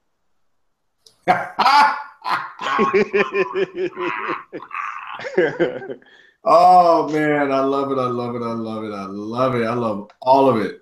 Every single bit. Um, it's possible. The Giants are 2 0, 2-0. right? Uh, Yep, Dallas yep, 1 yep. 1. The Eagles, huge Eagles are 2 and 0. Got Wentz out there playing better than Kirk Cousin, who had a, a year who was the future in Washington. And um and now look at him. Look at him. And, and we don't know how this can end. They can go on the street. We saw Kansas City win what ten in a row or something like that last year. Right, right. But they haven't beaten a winning team yet. Kirk Cousins hasn't. Nope, Um, he has not. Right now, Gruden looks like a damn fool. Everybody looks like a fool. Now they're going to win the Super Bowl. I'm not saying I'm not pointing out the future. I'm talking about right now how this looks. But Mhm. the the main takeaway I pulled from this is how quickly they turned on Kirk Cousins. They loved Kirk Cousins last year. All season long, everybody on that team praised that that man. And the man goes out here and he hasn't played well.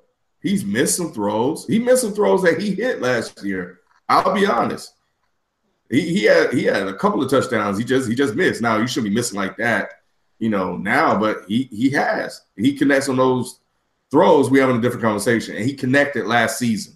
Kurt did play well in stretches last year, but um, I was just astonished to see how fast they turned on Kirk Cousins.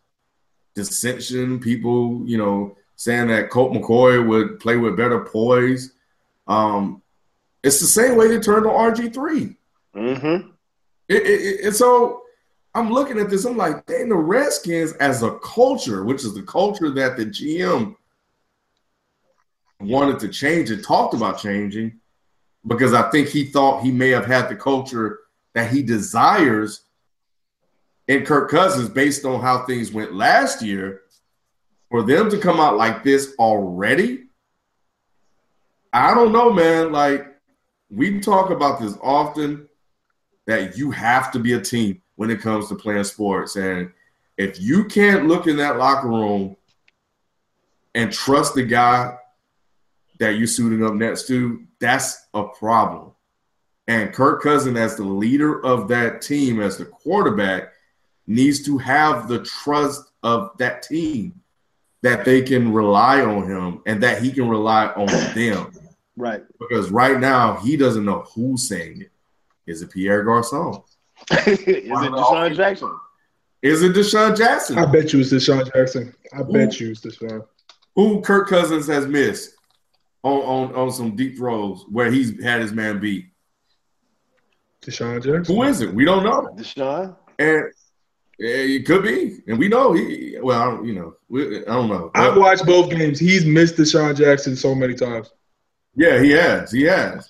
So, um, so the only thing Kirk can do right now, man, is just right the ship. And, and first, you got to get a W. But they're playing the Giants, who's playing well. The defense looked good. They just shut down the, the New Orleans Saints. Um, they can't run the ball worth a damn. But they got Cruz is back. Sterling Shepard is the is the truth. Uh, Odell Beckham can get you for one. Sir, the Giant defense looks better too. Man, like they may they may have some problems because Norman can't cover all of them, and and I feel sorry for Breeland. I feel sorry for Breeland come Sunday because they're gonna put that boy to work again. Um, but I don't think it's over for the Redskins. Um, I, I think that there are warning signs. There's a red flag, and I think that it's it's definitely a story I'm watching all season long. And my thing is, if I was Kirk Cousins, Kirk Cousins should have signed the damn contract they offered and got his Mhm. money. And he just he thought he was a twenty million dollar man, and now he he may be done. Yep, yep, yep. that's true. What about you, FIFO? Uh, the Redskins, man, are they in trouble? 0 and 2. Hell yeah, they in trouble. Hell yeah, they are. Um, you know, it, it comes down to quarterback play, man. It comes down to quarterback play, and if you don't have an elite quarterback, is how is the rest of your roster established? And if you're paying Right. this guy twenty some million dollars, he's supposed to be nicer than what he looked. And I don't know if it's going to change. Uh, um, I hope it does for his sake, for his kids' sake, for his wife. You know what I'm saying? So that way they can live a better life. But um, yeah, man. I, you know, I, I've rarely seen people overthrow DeSean Jackson, so I, I was a bit surprised seeing that.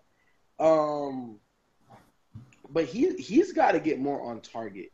He he has he has to get on on on on pace. He has to find his rhythm in this offense.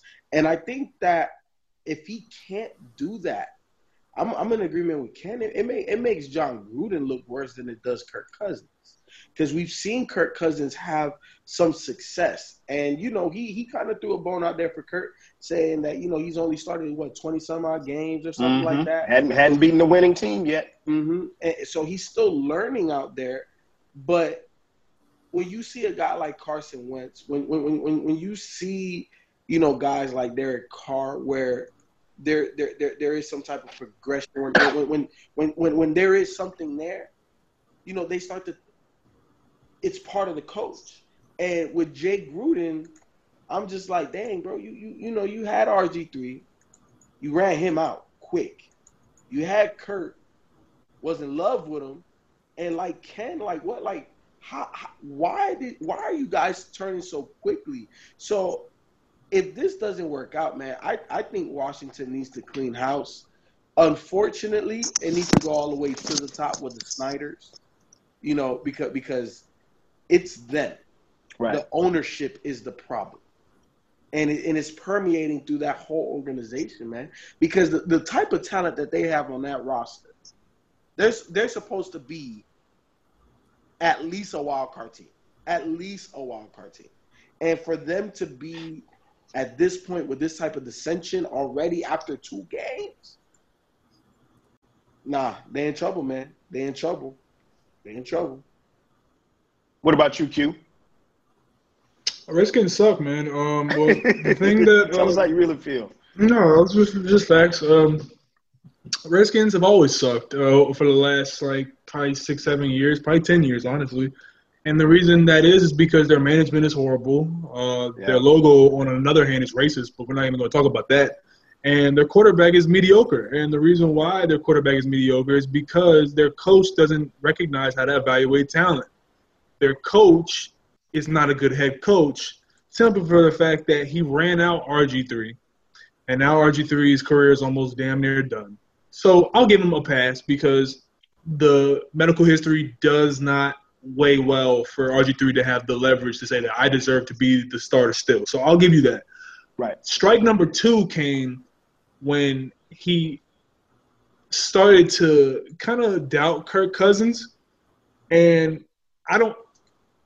That's strike two to the media. To me, it's not because Kirk Cousins, man, he's just not that good. Like, can can can we please stop acting like Kirk Cousins beat the NFC East by default? He beat them by default. Like, can we please stop acting like Kirk Cousins was a world beater last year and he had the toughest schedule? He played the Eagles with Mark Sanchez.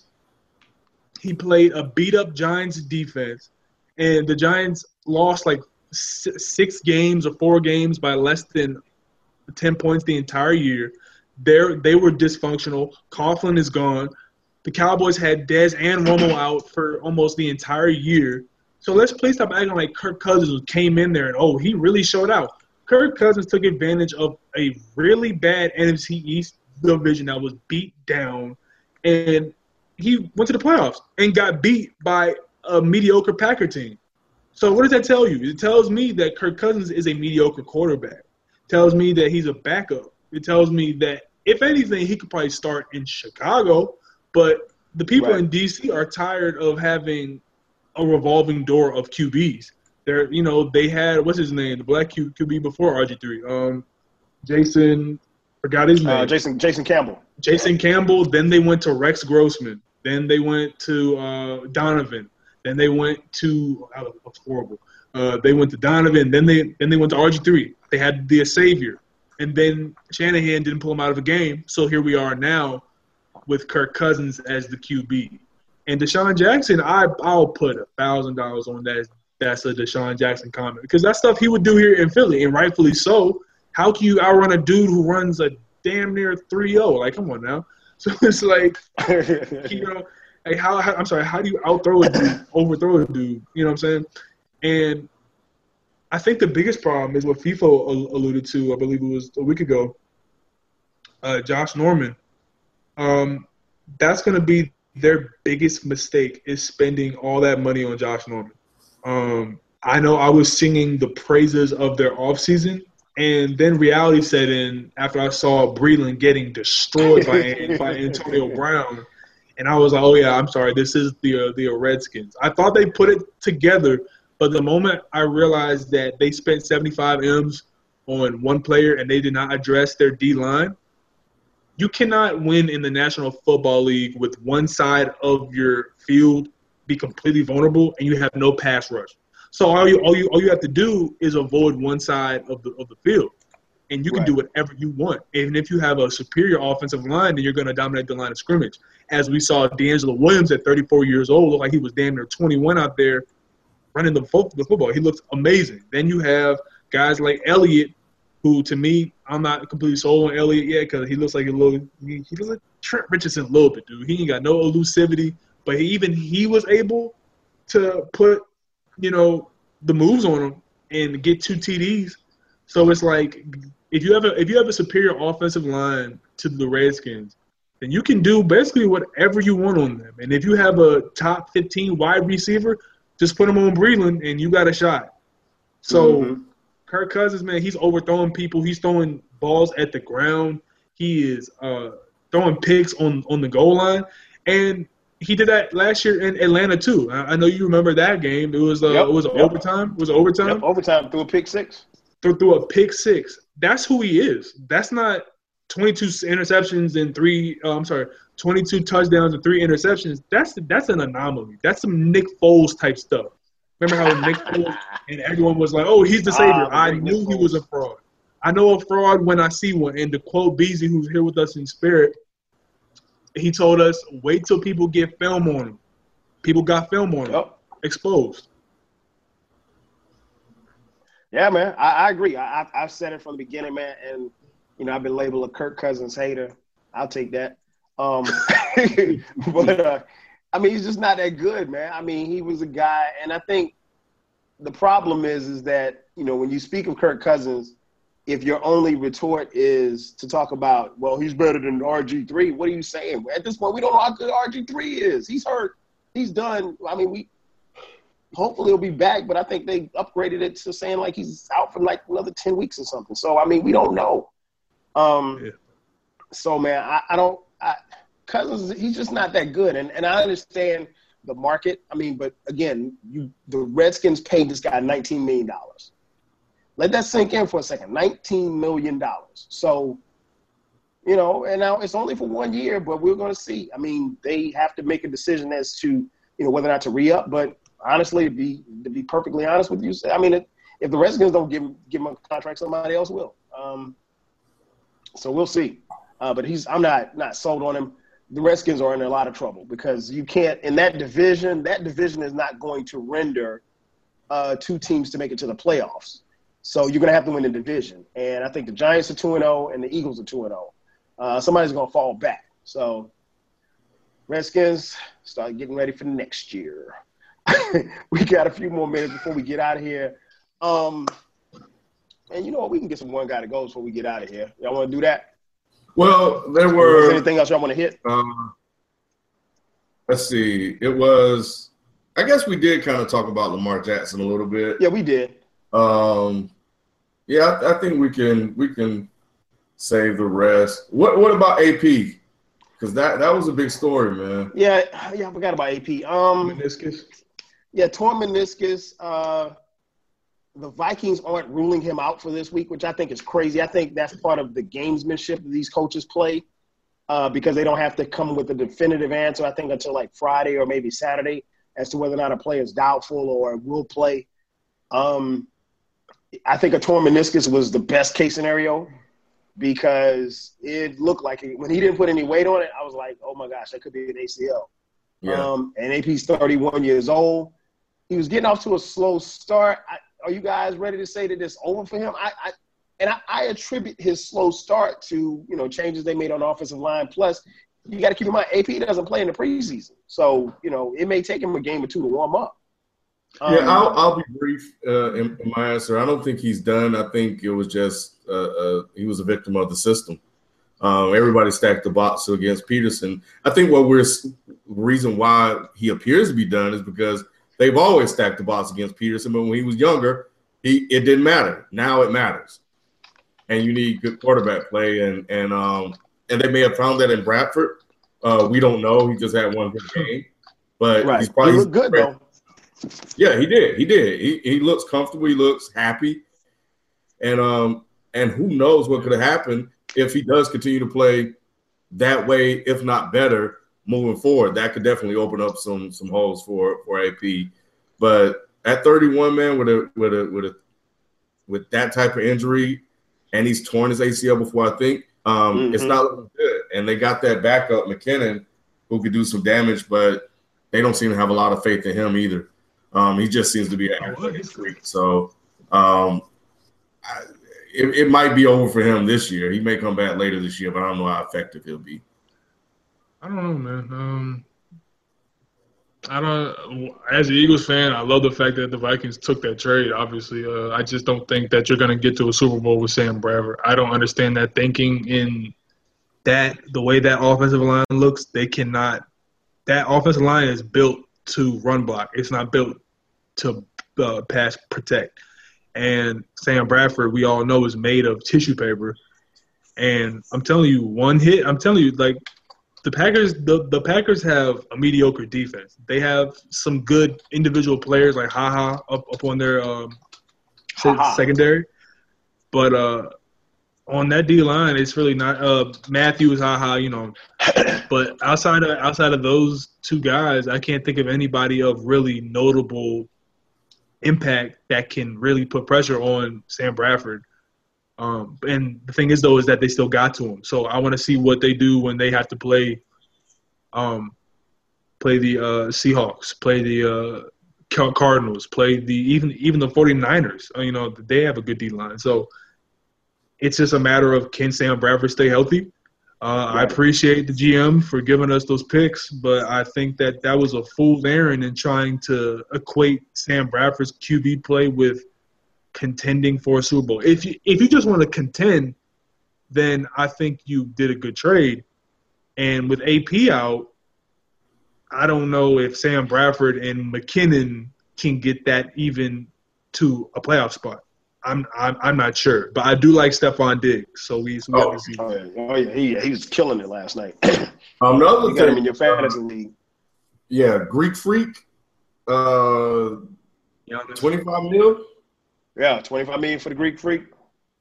Too much or too uh, or not enough? He had a hundred Cute. mil. It was just about right. it was twenty five million for four years.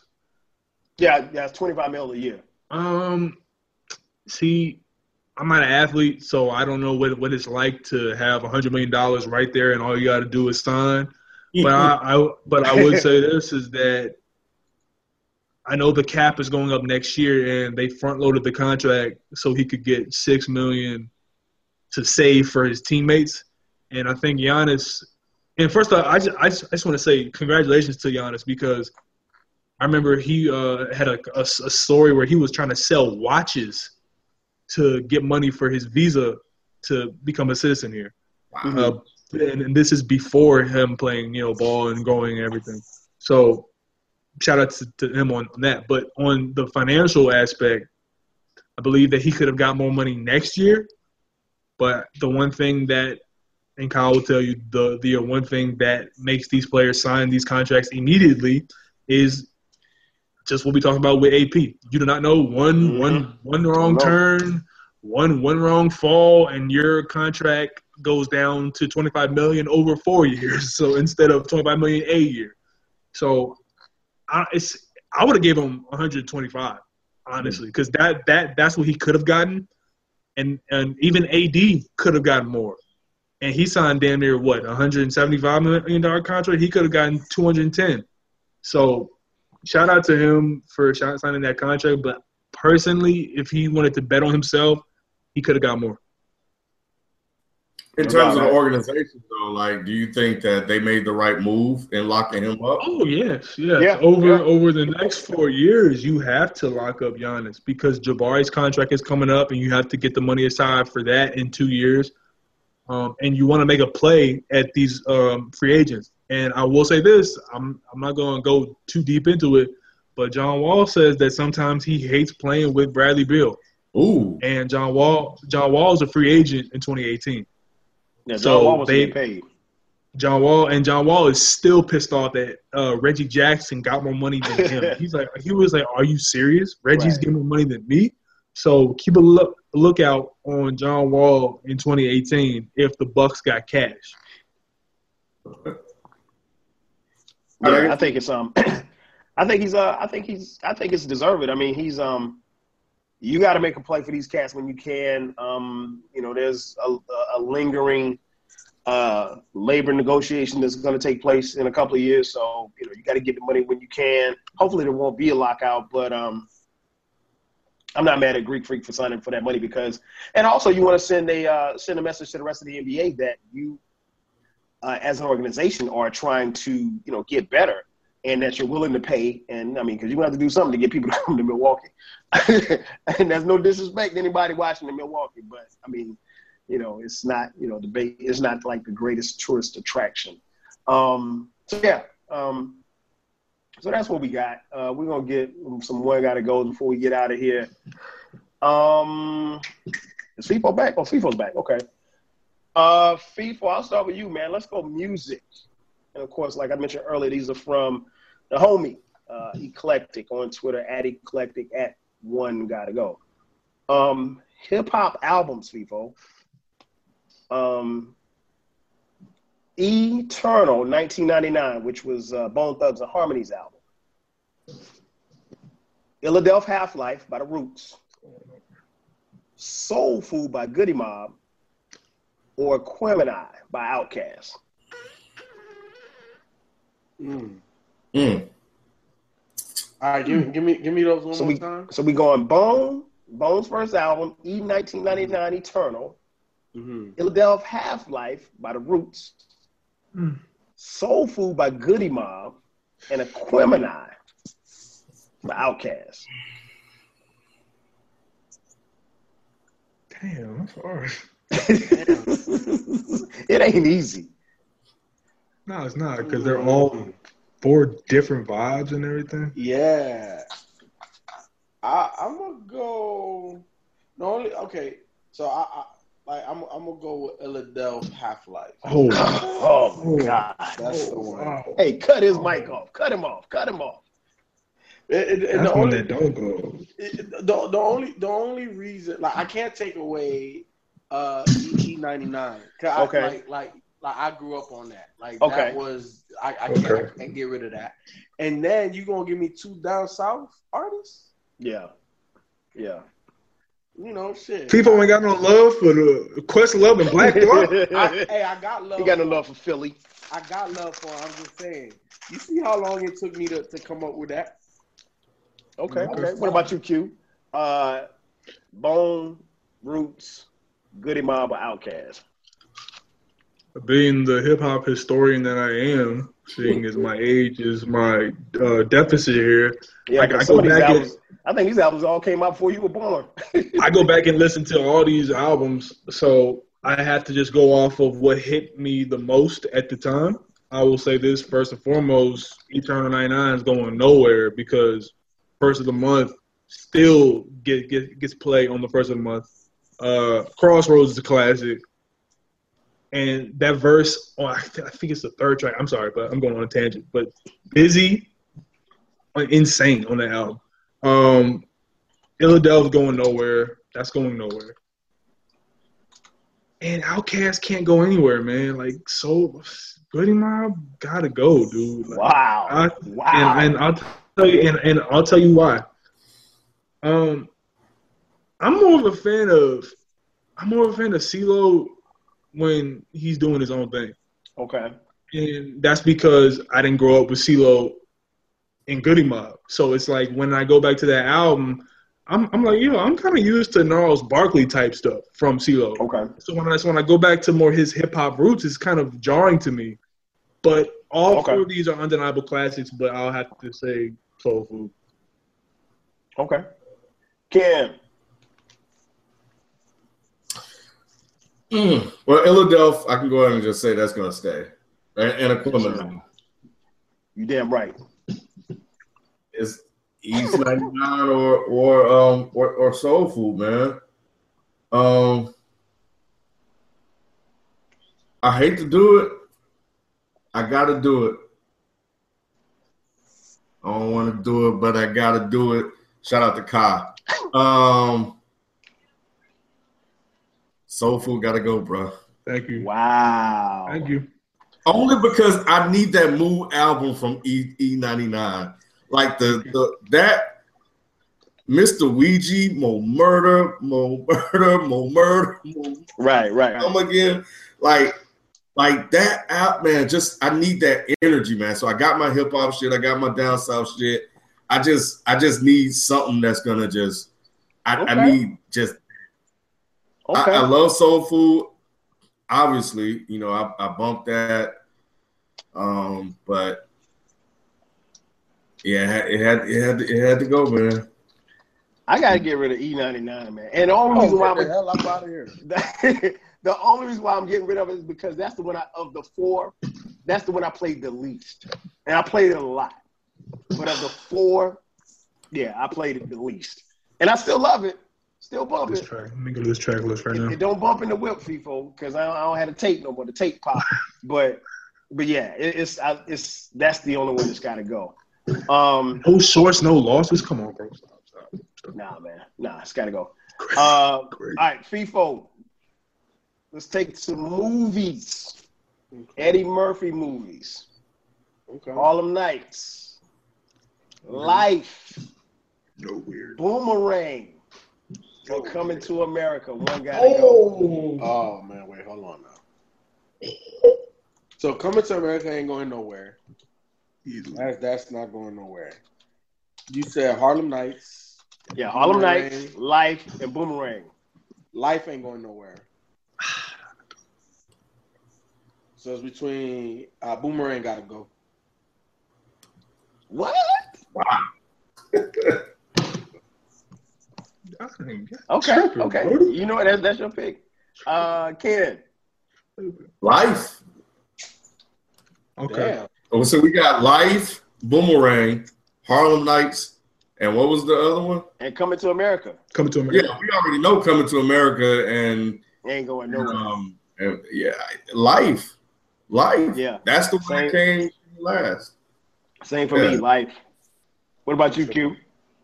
It's life. Uh, simply from it's, it's, it's life. It's, a, All bread. it's life because first of all, Harlem Nights has probably the greatest assembly of black com- comedians cast ever, ever. And that scene with Arsenio, where those guys are shooting that little gun, he's like, Yeah, "Why you yeah. shooting that little shit?" And like, come on, now. it's come on, bro. Like that's classic. Randy Watson, Sexual Chocolate, classic. And then Halle Berry, that that was like y'all introduction to her really being like Yep. that Yep, joint. yep, she yep. was really that joint. And Boyz II Men did the soundtrack. Come on now, stop. Yeah, I, I take it back. I, I, I take Life out. oh snap! We made him change his mind. We made him change his mind. All right, Let me- man. On bread. You gonna It's Bernie Mac. Rest in Peru. Bernie they Mac. can't get right. Can't get right. All right, man. We got. Let me see. We got, I think we got time for one more. Um. Rest in peace, Bernie Mac. All right. All right. This is. Did we get everybody? Like Ken Walker, Yeah, said yeah, life. yeah. Okay. Um. And, and not to offend anybody, we, we're going strictly. We're, we're being savage human males here. We're just going strictly off the looks. Oh shit. So, ladies, ladies who are listening and watching, don't get offended. Um, this is just guy talk. Um, looks. Uh, Ken, I'll start with you. Don't get yourself in trouble. Um, Meagan Good. Uh, Sanaa Lathan. Kerry Washington. Or um, what's her? Or Halle Berry. Kerry Washington. Um, her, she started. I, I think I watched it too much on Scandal because those faces are starting to just irritate me. And, and, Damn, Ken. and there's no way in hell I can imagine looking looking at her make those little, the you know, the face acting that she does Uh-huh. when when she's bothered or scared or hurt. You know, and she don't want to say anything. She just it, it's just becoming too much. And then she started to rub off on uh, Abby that was on um, Sleepy Hollow. her who was just as bad, but she wasn't as talented or as Going in. And I and when I first started, I was like, oh yeah, Kerry Washington, yo, like she, she good. But now it's just like it's just too much. And now she just that little power walk that she has Right, right, become a- among you know black woman. I love my black woman, my black queens. Y'all know how it is. But yo, like she overdoing that, and and and power to her for being you know whoever. But yo, you can't get with a brother on Getting it- getting it, took it there. like for real, and, and you a side piece. Mm. Nah, man, nah, nah, nah. I, I can't even get with it. Keep those those faces. Ah, what about you, FIFO? Give me the options one more time. Uh, let me pull it back up. Um, Killing in. yeah, Kenny got me lost. Gavin Um, dissertation. Meagan Good, Sanaa Lathan, Kerry Washington, and um, Halle Berry.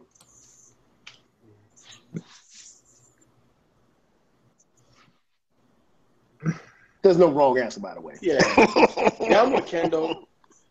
I'm with Ken. Kerry. You, you seen that shit, FIFO? I know you seen it. Yeah. now she she has been getting annoying. She's Yeah, pregnant. She's with child now. Shout out to Nnamdi Asomugha. He ain't do nothing right on the football field, he, he making his presence felt in life. I ain't mad at you. Yeah. Q, you remember Nnamdi Asomugha? He ain't do jack when he came. Yeah, I, I do remember Nnamdi one. Um, for those of you listening, that's her husband. He used to play with the Eagles. Well, you know, he he was employed by the Eagles and the Raiders. I can't. She was he employed. him. He was employed by him. He played cornerback. Um, who you got, kid? Uh, Meagan, Sanaa, Kerry, and Halle. Um, shit. Okay. Kerry Washington. Yeah, Kerry Washington got to go simply off the strength that Halle Berry is top two black women all time. Um, Meagan Good, she was the video girl from my generation. Um, you know, she was the shorty was always uh, drinking from the water fountain in slow motion. You know, and, and, and Sanaa. Stupid.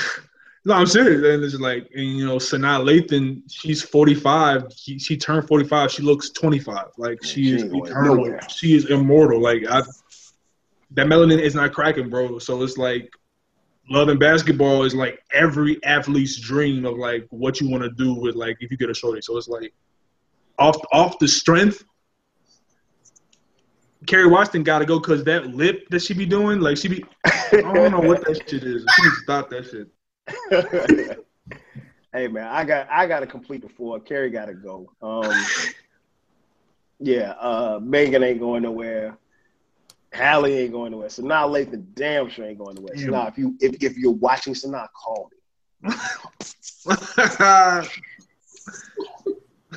You'll get in trouble. yeah, man. So it's um yeah. So that's that's it, man. I um I don't think I have anything else. Uh, you guys got anything else? Oh yeah, Nah. we, we, we didn't ask FIFO. Um, What you guys got popping on um, on Dead End Hip Hop, man? Which y'all what what, should, what review should we be looking out for? Man, I don't, I don't even know, man. I know they want us to do Travis. I'm not even trying to go there. Um, But- hating Travis. somebody, uh, somebody asked if FIFO would do a solo on it at least. Like I don't, I, and I- I might, I might just so he won't fly solo. We might Uh, have to do do a it. one on one with. We might have to do it that way, Ken. We might have to do But it. uh, but yeah, I think just as a group, man, I, I don't. I just think we're not gonna move anywhere on Travis, man. I think we just same thing with Mac Miller, man. Um, Damn, y'all hating on man. I just don't see a, a point in doing any of those. It's just I haven't listened to e- either of the albums, and if I could listen to them, and I could probably tell you how it's gonna go. It'll probably go. Uh, we didn't ask FIFO his opinion. FIFO, do you think the Bucks were lock the uh, Bucks were smart for locking up Giannis for four years? yes, yes. Oh yeah, I found out. Well, well, yeah, people was going. We were talking about um. Yes, Uh, one Greek hundred percent. You got to lock up young young talent, um, especially when their ceiling. You don't know what the hell their ceiling is, and and and, and it's a good thing for Giannis because it's extremely high. Um, and if he just pans out to where he is right now, it's almost worth that that contract because when you look at the the most dominant players in the NBA, right, the guys that really swing the pendulum, they're the guys that are six seven to six ten that have guard like skills, and you need guys like that offensively and defensively, and there ain't nobody like Giannis. There- No. Eh, he is a freak. He is extremely unique in his body and his game. So I, I think it's extremely smart to lock somebody like him up. You know, if he go, if he if, if he develops a shot, then I think he's out of this world because it's just like he's already good on defense. He's can already has that that passing gene. He are, he's already making his players better around him. It's just that perimeter shot and a consistent jumper that has to be the next domino to fall. Mhm. And that that brings me to my next point is we got 13 days until we see Joel Embiid play basketball, and I just want to put Oh, y'all on on alert for that Oh because Lord. y'all should know that you know the future top two center in the league is about to play soon. So All be right, on the lookout for that, man. I'm, I'm gonna tell you like this: be on the lookout for a Boston Philly move. Kelly Olynyk and Jahlil and or Nerlens will be involved. You heard it here first. Trust me. I hope so. Okay. Um, we can't can't really go into the season with Joel Okafor and all that. I mean, I'll take Marcus Smart for Nerlens or Jahlil. That's that's cool. Uh, people were down on Okafor because of his defensive uh, de- deficiencies, but uh, coaches will always tell you that if a player is smart and the player has it above the neck, then he can learn basic skills like how to put your hands up and contest shots. And J- Jahlil's one of the smartest guys in his draft, one of the smartest guys probably of his rookie class.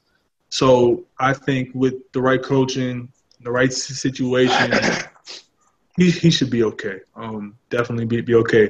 And FIFA, what, what do you think about the John Wall situation? I talked about that earlier. John Wall said, um, you know, sometimes I hate being on the court with Bradley Beal. Um, we saw that he made comments where he was mad that Reggie Jackson got paid more than him. And he's kind of look, looking at Bradley Beal's contract like, really? All right, y'all got enough money to get me too in 2018? So it's like, what do you think is going to happen there? Um, I think that they're probably going to wind up trading him because I don't see a situation where he will come back to the squad. And because I don't think he will give him a guarantee in terms of re-signing, therefore you have to trade him in the last year of his contract. Um, where he goes, I don't know. I don't know, but I don't, I don't think it ends well over there. I think um, Washington's on on the verge of full rebuild because they were not able to take advantage of Bradley and John Wall at the right time at, at their prime. Um, take advantage of both of them by by surrounding them with other guys, other pieces that will get them over the hump. They just were not able to do that. So therefore, they're, they're not going to be able to keep their best player. That that's just Yeah. what happens. I, ask Cleveland. You know, I say it all the time Mm-hmm. you got when, when you when they're young like that right you're obviously not paying them as much as they're worth so therefore you got to spend on the other guys that are the difference the championship role player type guys the other two guys that that it takes to to to compete at that level. They got one guy in bradley. I, I definitely believe in bradley beal as a second or third option on a championship team. John wall is definitely a point guard of a championship team. They're missing that third piece, which is why I always like the idea of KD to that squad. Once they get, if they, I don't think they're going to be able to get that now, but since they weren't able to get that piece, it's going to be bye bye John Wall. I mean, the way I see it is you either got to trade him because his value is going to be at its highest, or you got to watch him walk. And the thing is, is that if you see him walk, FIFO, I, if I'm not mistaken, somebody check, check my math on this. I believe him and DeMarcus Cousins were teammates at Kentucky, and they're both going to be free agents in the same year, if I'm not mistaken. So that's a that's that's a point guard big man combo I would kill to see. I, I, I would kill to see that in any city. And for and Washington is in a good spot for right now because I do like Kelly Oubre. I think that kid can play. I think he has a future in the league. But if Scott Brooks cannot fix that chemistry issue that apparently John Wall feels that him and Bradley Beal have, then I think it's going to be a year from now. We're we're talking about trade rumors. Oh, is uh is John Wall going to Milwaukee? Is John Wall going to Orlando? You know what I'm saying? It's going to be one one of those type things, and it's going to be interesting because people have forgotten that KD is even gone to Golden State. I, I think that's probably the most surprising thing about the offseason is that there's not really much hype about that. When like LeBron left, it was every day on Sports Center. How is the Heat going to do? How is the Heat going to do? It's like I like how KD is kind of underplaying this. Like, yeah, I'm just going, and he's not really bringing much attention to it because that's going to leave them in the best space to play. Yeah, but you also know everybody know what they're going to do. You're talking about a team that won 73 games last year, and they just got KD.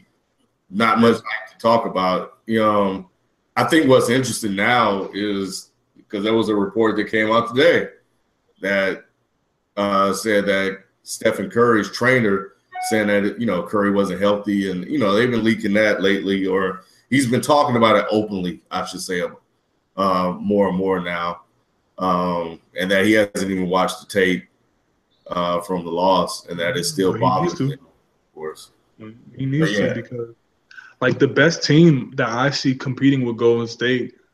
Like I, I know training camp is about to start and we got to go now, but um, be on the lookout for Utah. I don't know if FIFO's been doing much scouting on on Utah, but Utah is the best team that is going to be able to compete with Golden State. They have they're like 12 deep. Um, uh, I don't, whoa, whoa, whoa, whoa, whoa, whoa, whoa, whoa, whoa. No, just no, no, just just no. Like in terms of their bench, they have uh who who got yeah, traded no, to deep. the Jazz? No, they're, they're nice. They're young. They're deep. Um, they're built the right way because you have options and opportunities to move pieces if they don't work. Yeah, um, but you also have pieces that if you keep them together, they could work as well. So no, I want. excuse me. I 100% agree Utah's one of them up and coming uh, uh, squads, and they should be vying for a playoff spot. You know, I think them and, and, you already know Minnesota. Like I think those are the two young and up and coming teams in the West. Um, hands down, hands down. Utah, you, Utah's on the verge. Yeah, Utah has what they have Hayward at the three. They got um, they have Exum coming back. Exum was balling in FIBA before he got hurt. Um, you see, Rudy Gobert is probably to me he's he's a future top five center. The way that he can play the game on defense, and he's a lob machine. Um, moves his feet well. Double. Moves his feet well too. You got uh, even uh, the reason why I say that the reason why I say that they're deep is because they just added uh, what's his name? Um, is it George Hill?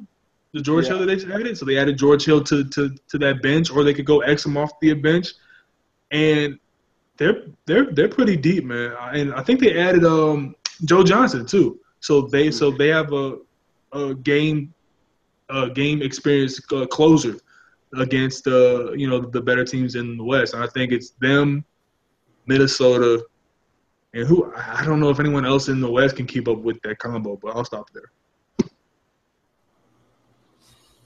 All right, cool. Well, uh, Kyle had to dip. He, the brother need to uh, go take some medicine and, and get well. So that's gonna do it for tonight's show, man. We'll catch you guys next Tuesday, same time. Uh, be sure to tune in tomorrow for the fantasy football show, and uh, make sure y'all catch uh, Q and I later that night on my channel. Uh, I'll put the link in the description. Uh, we out. Peace.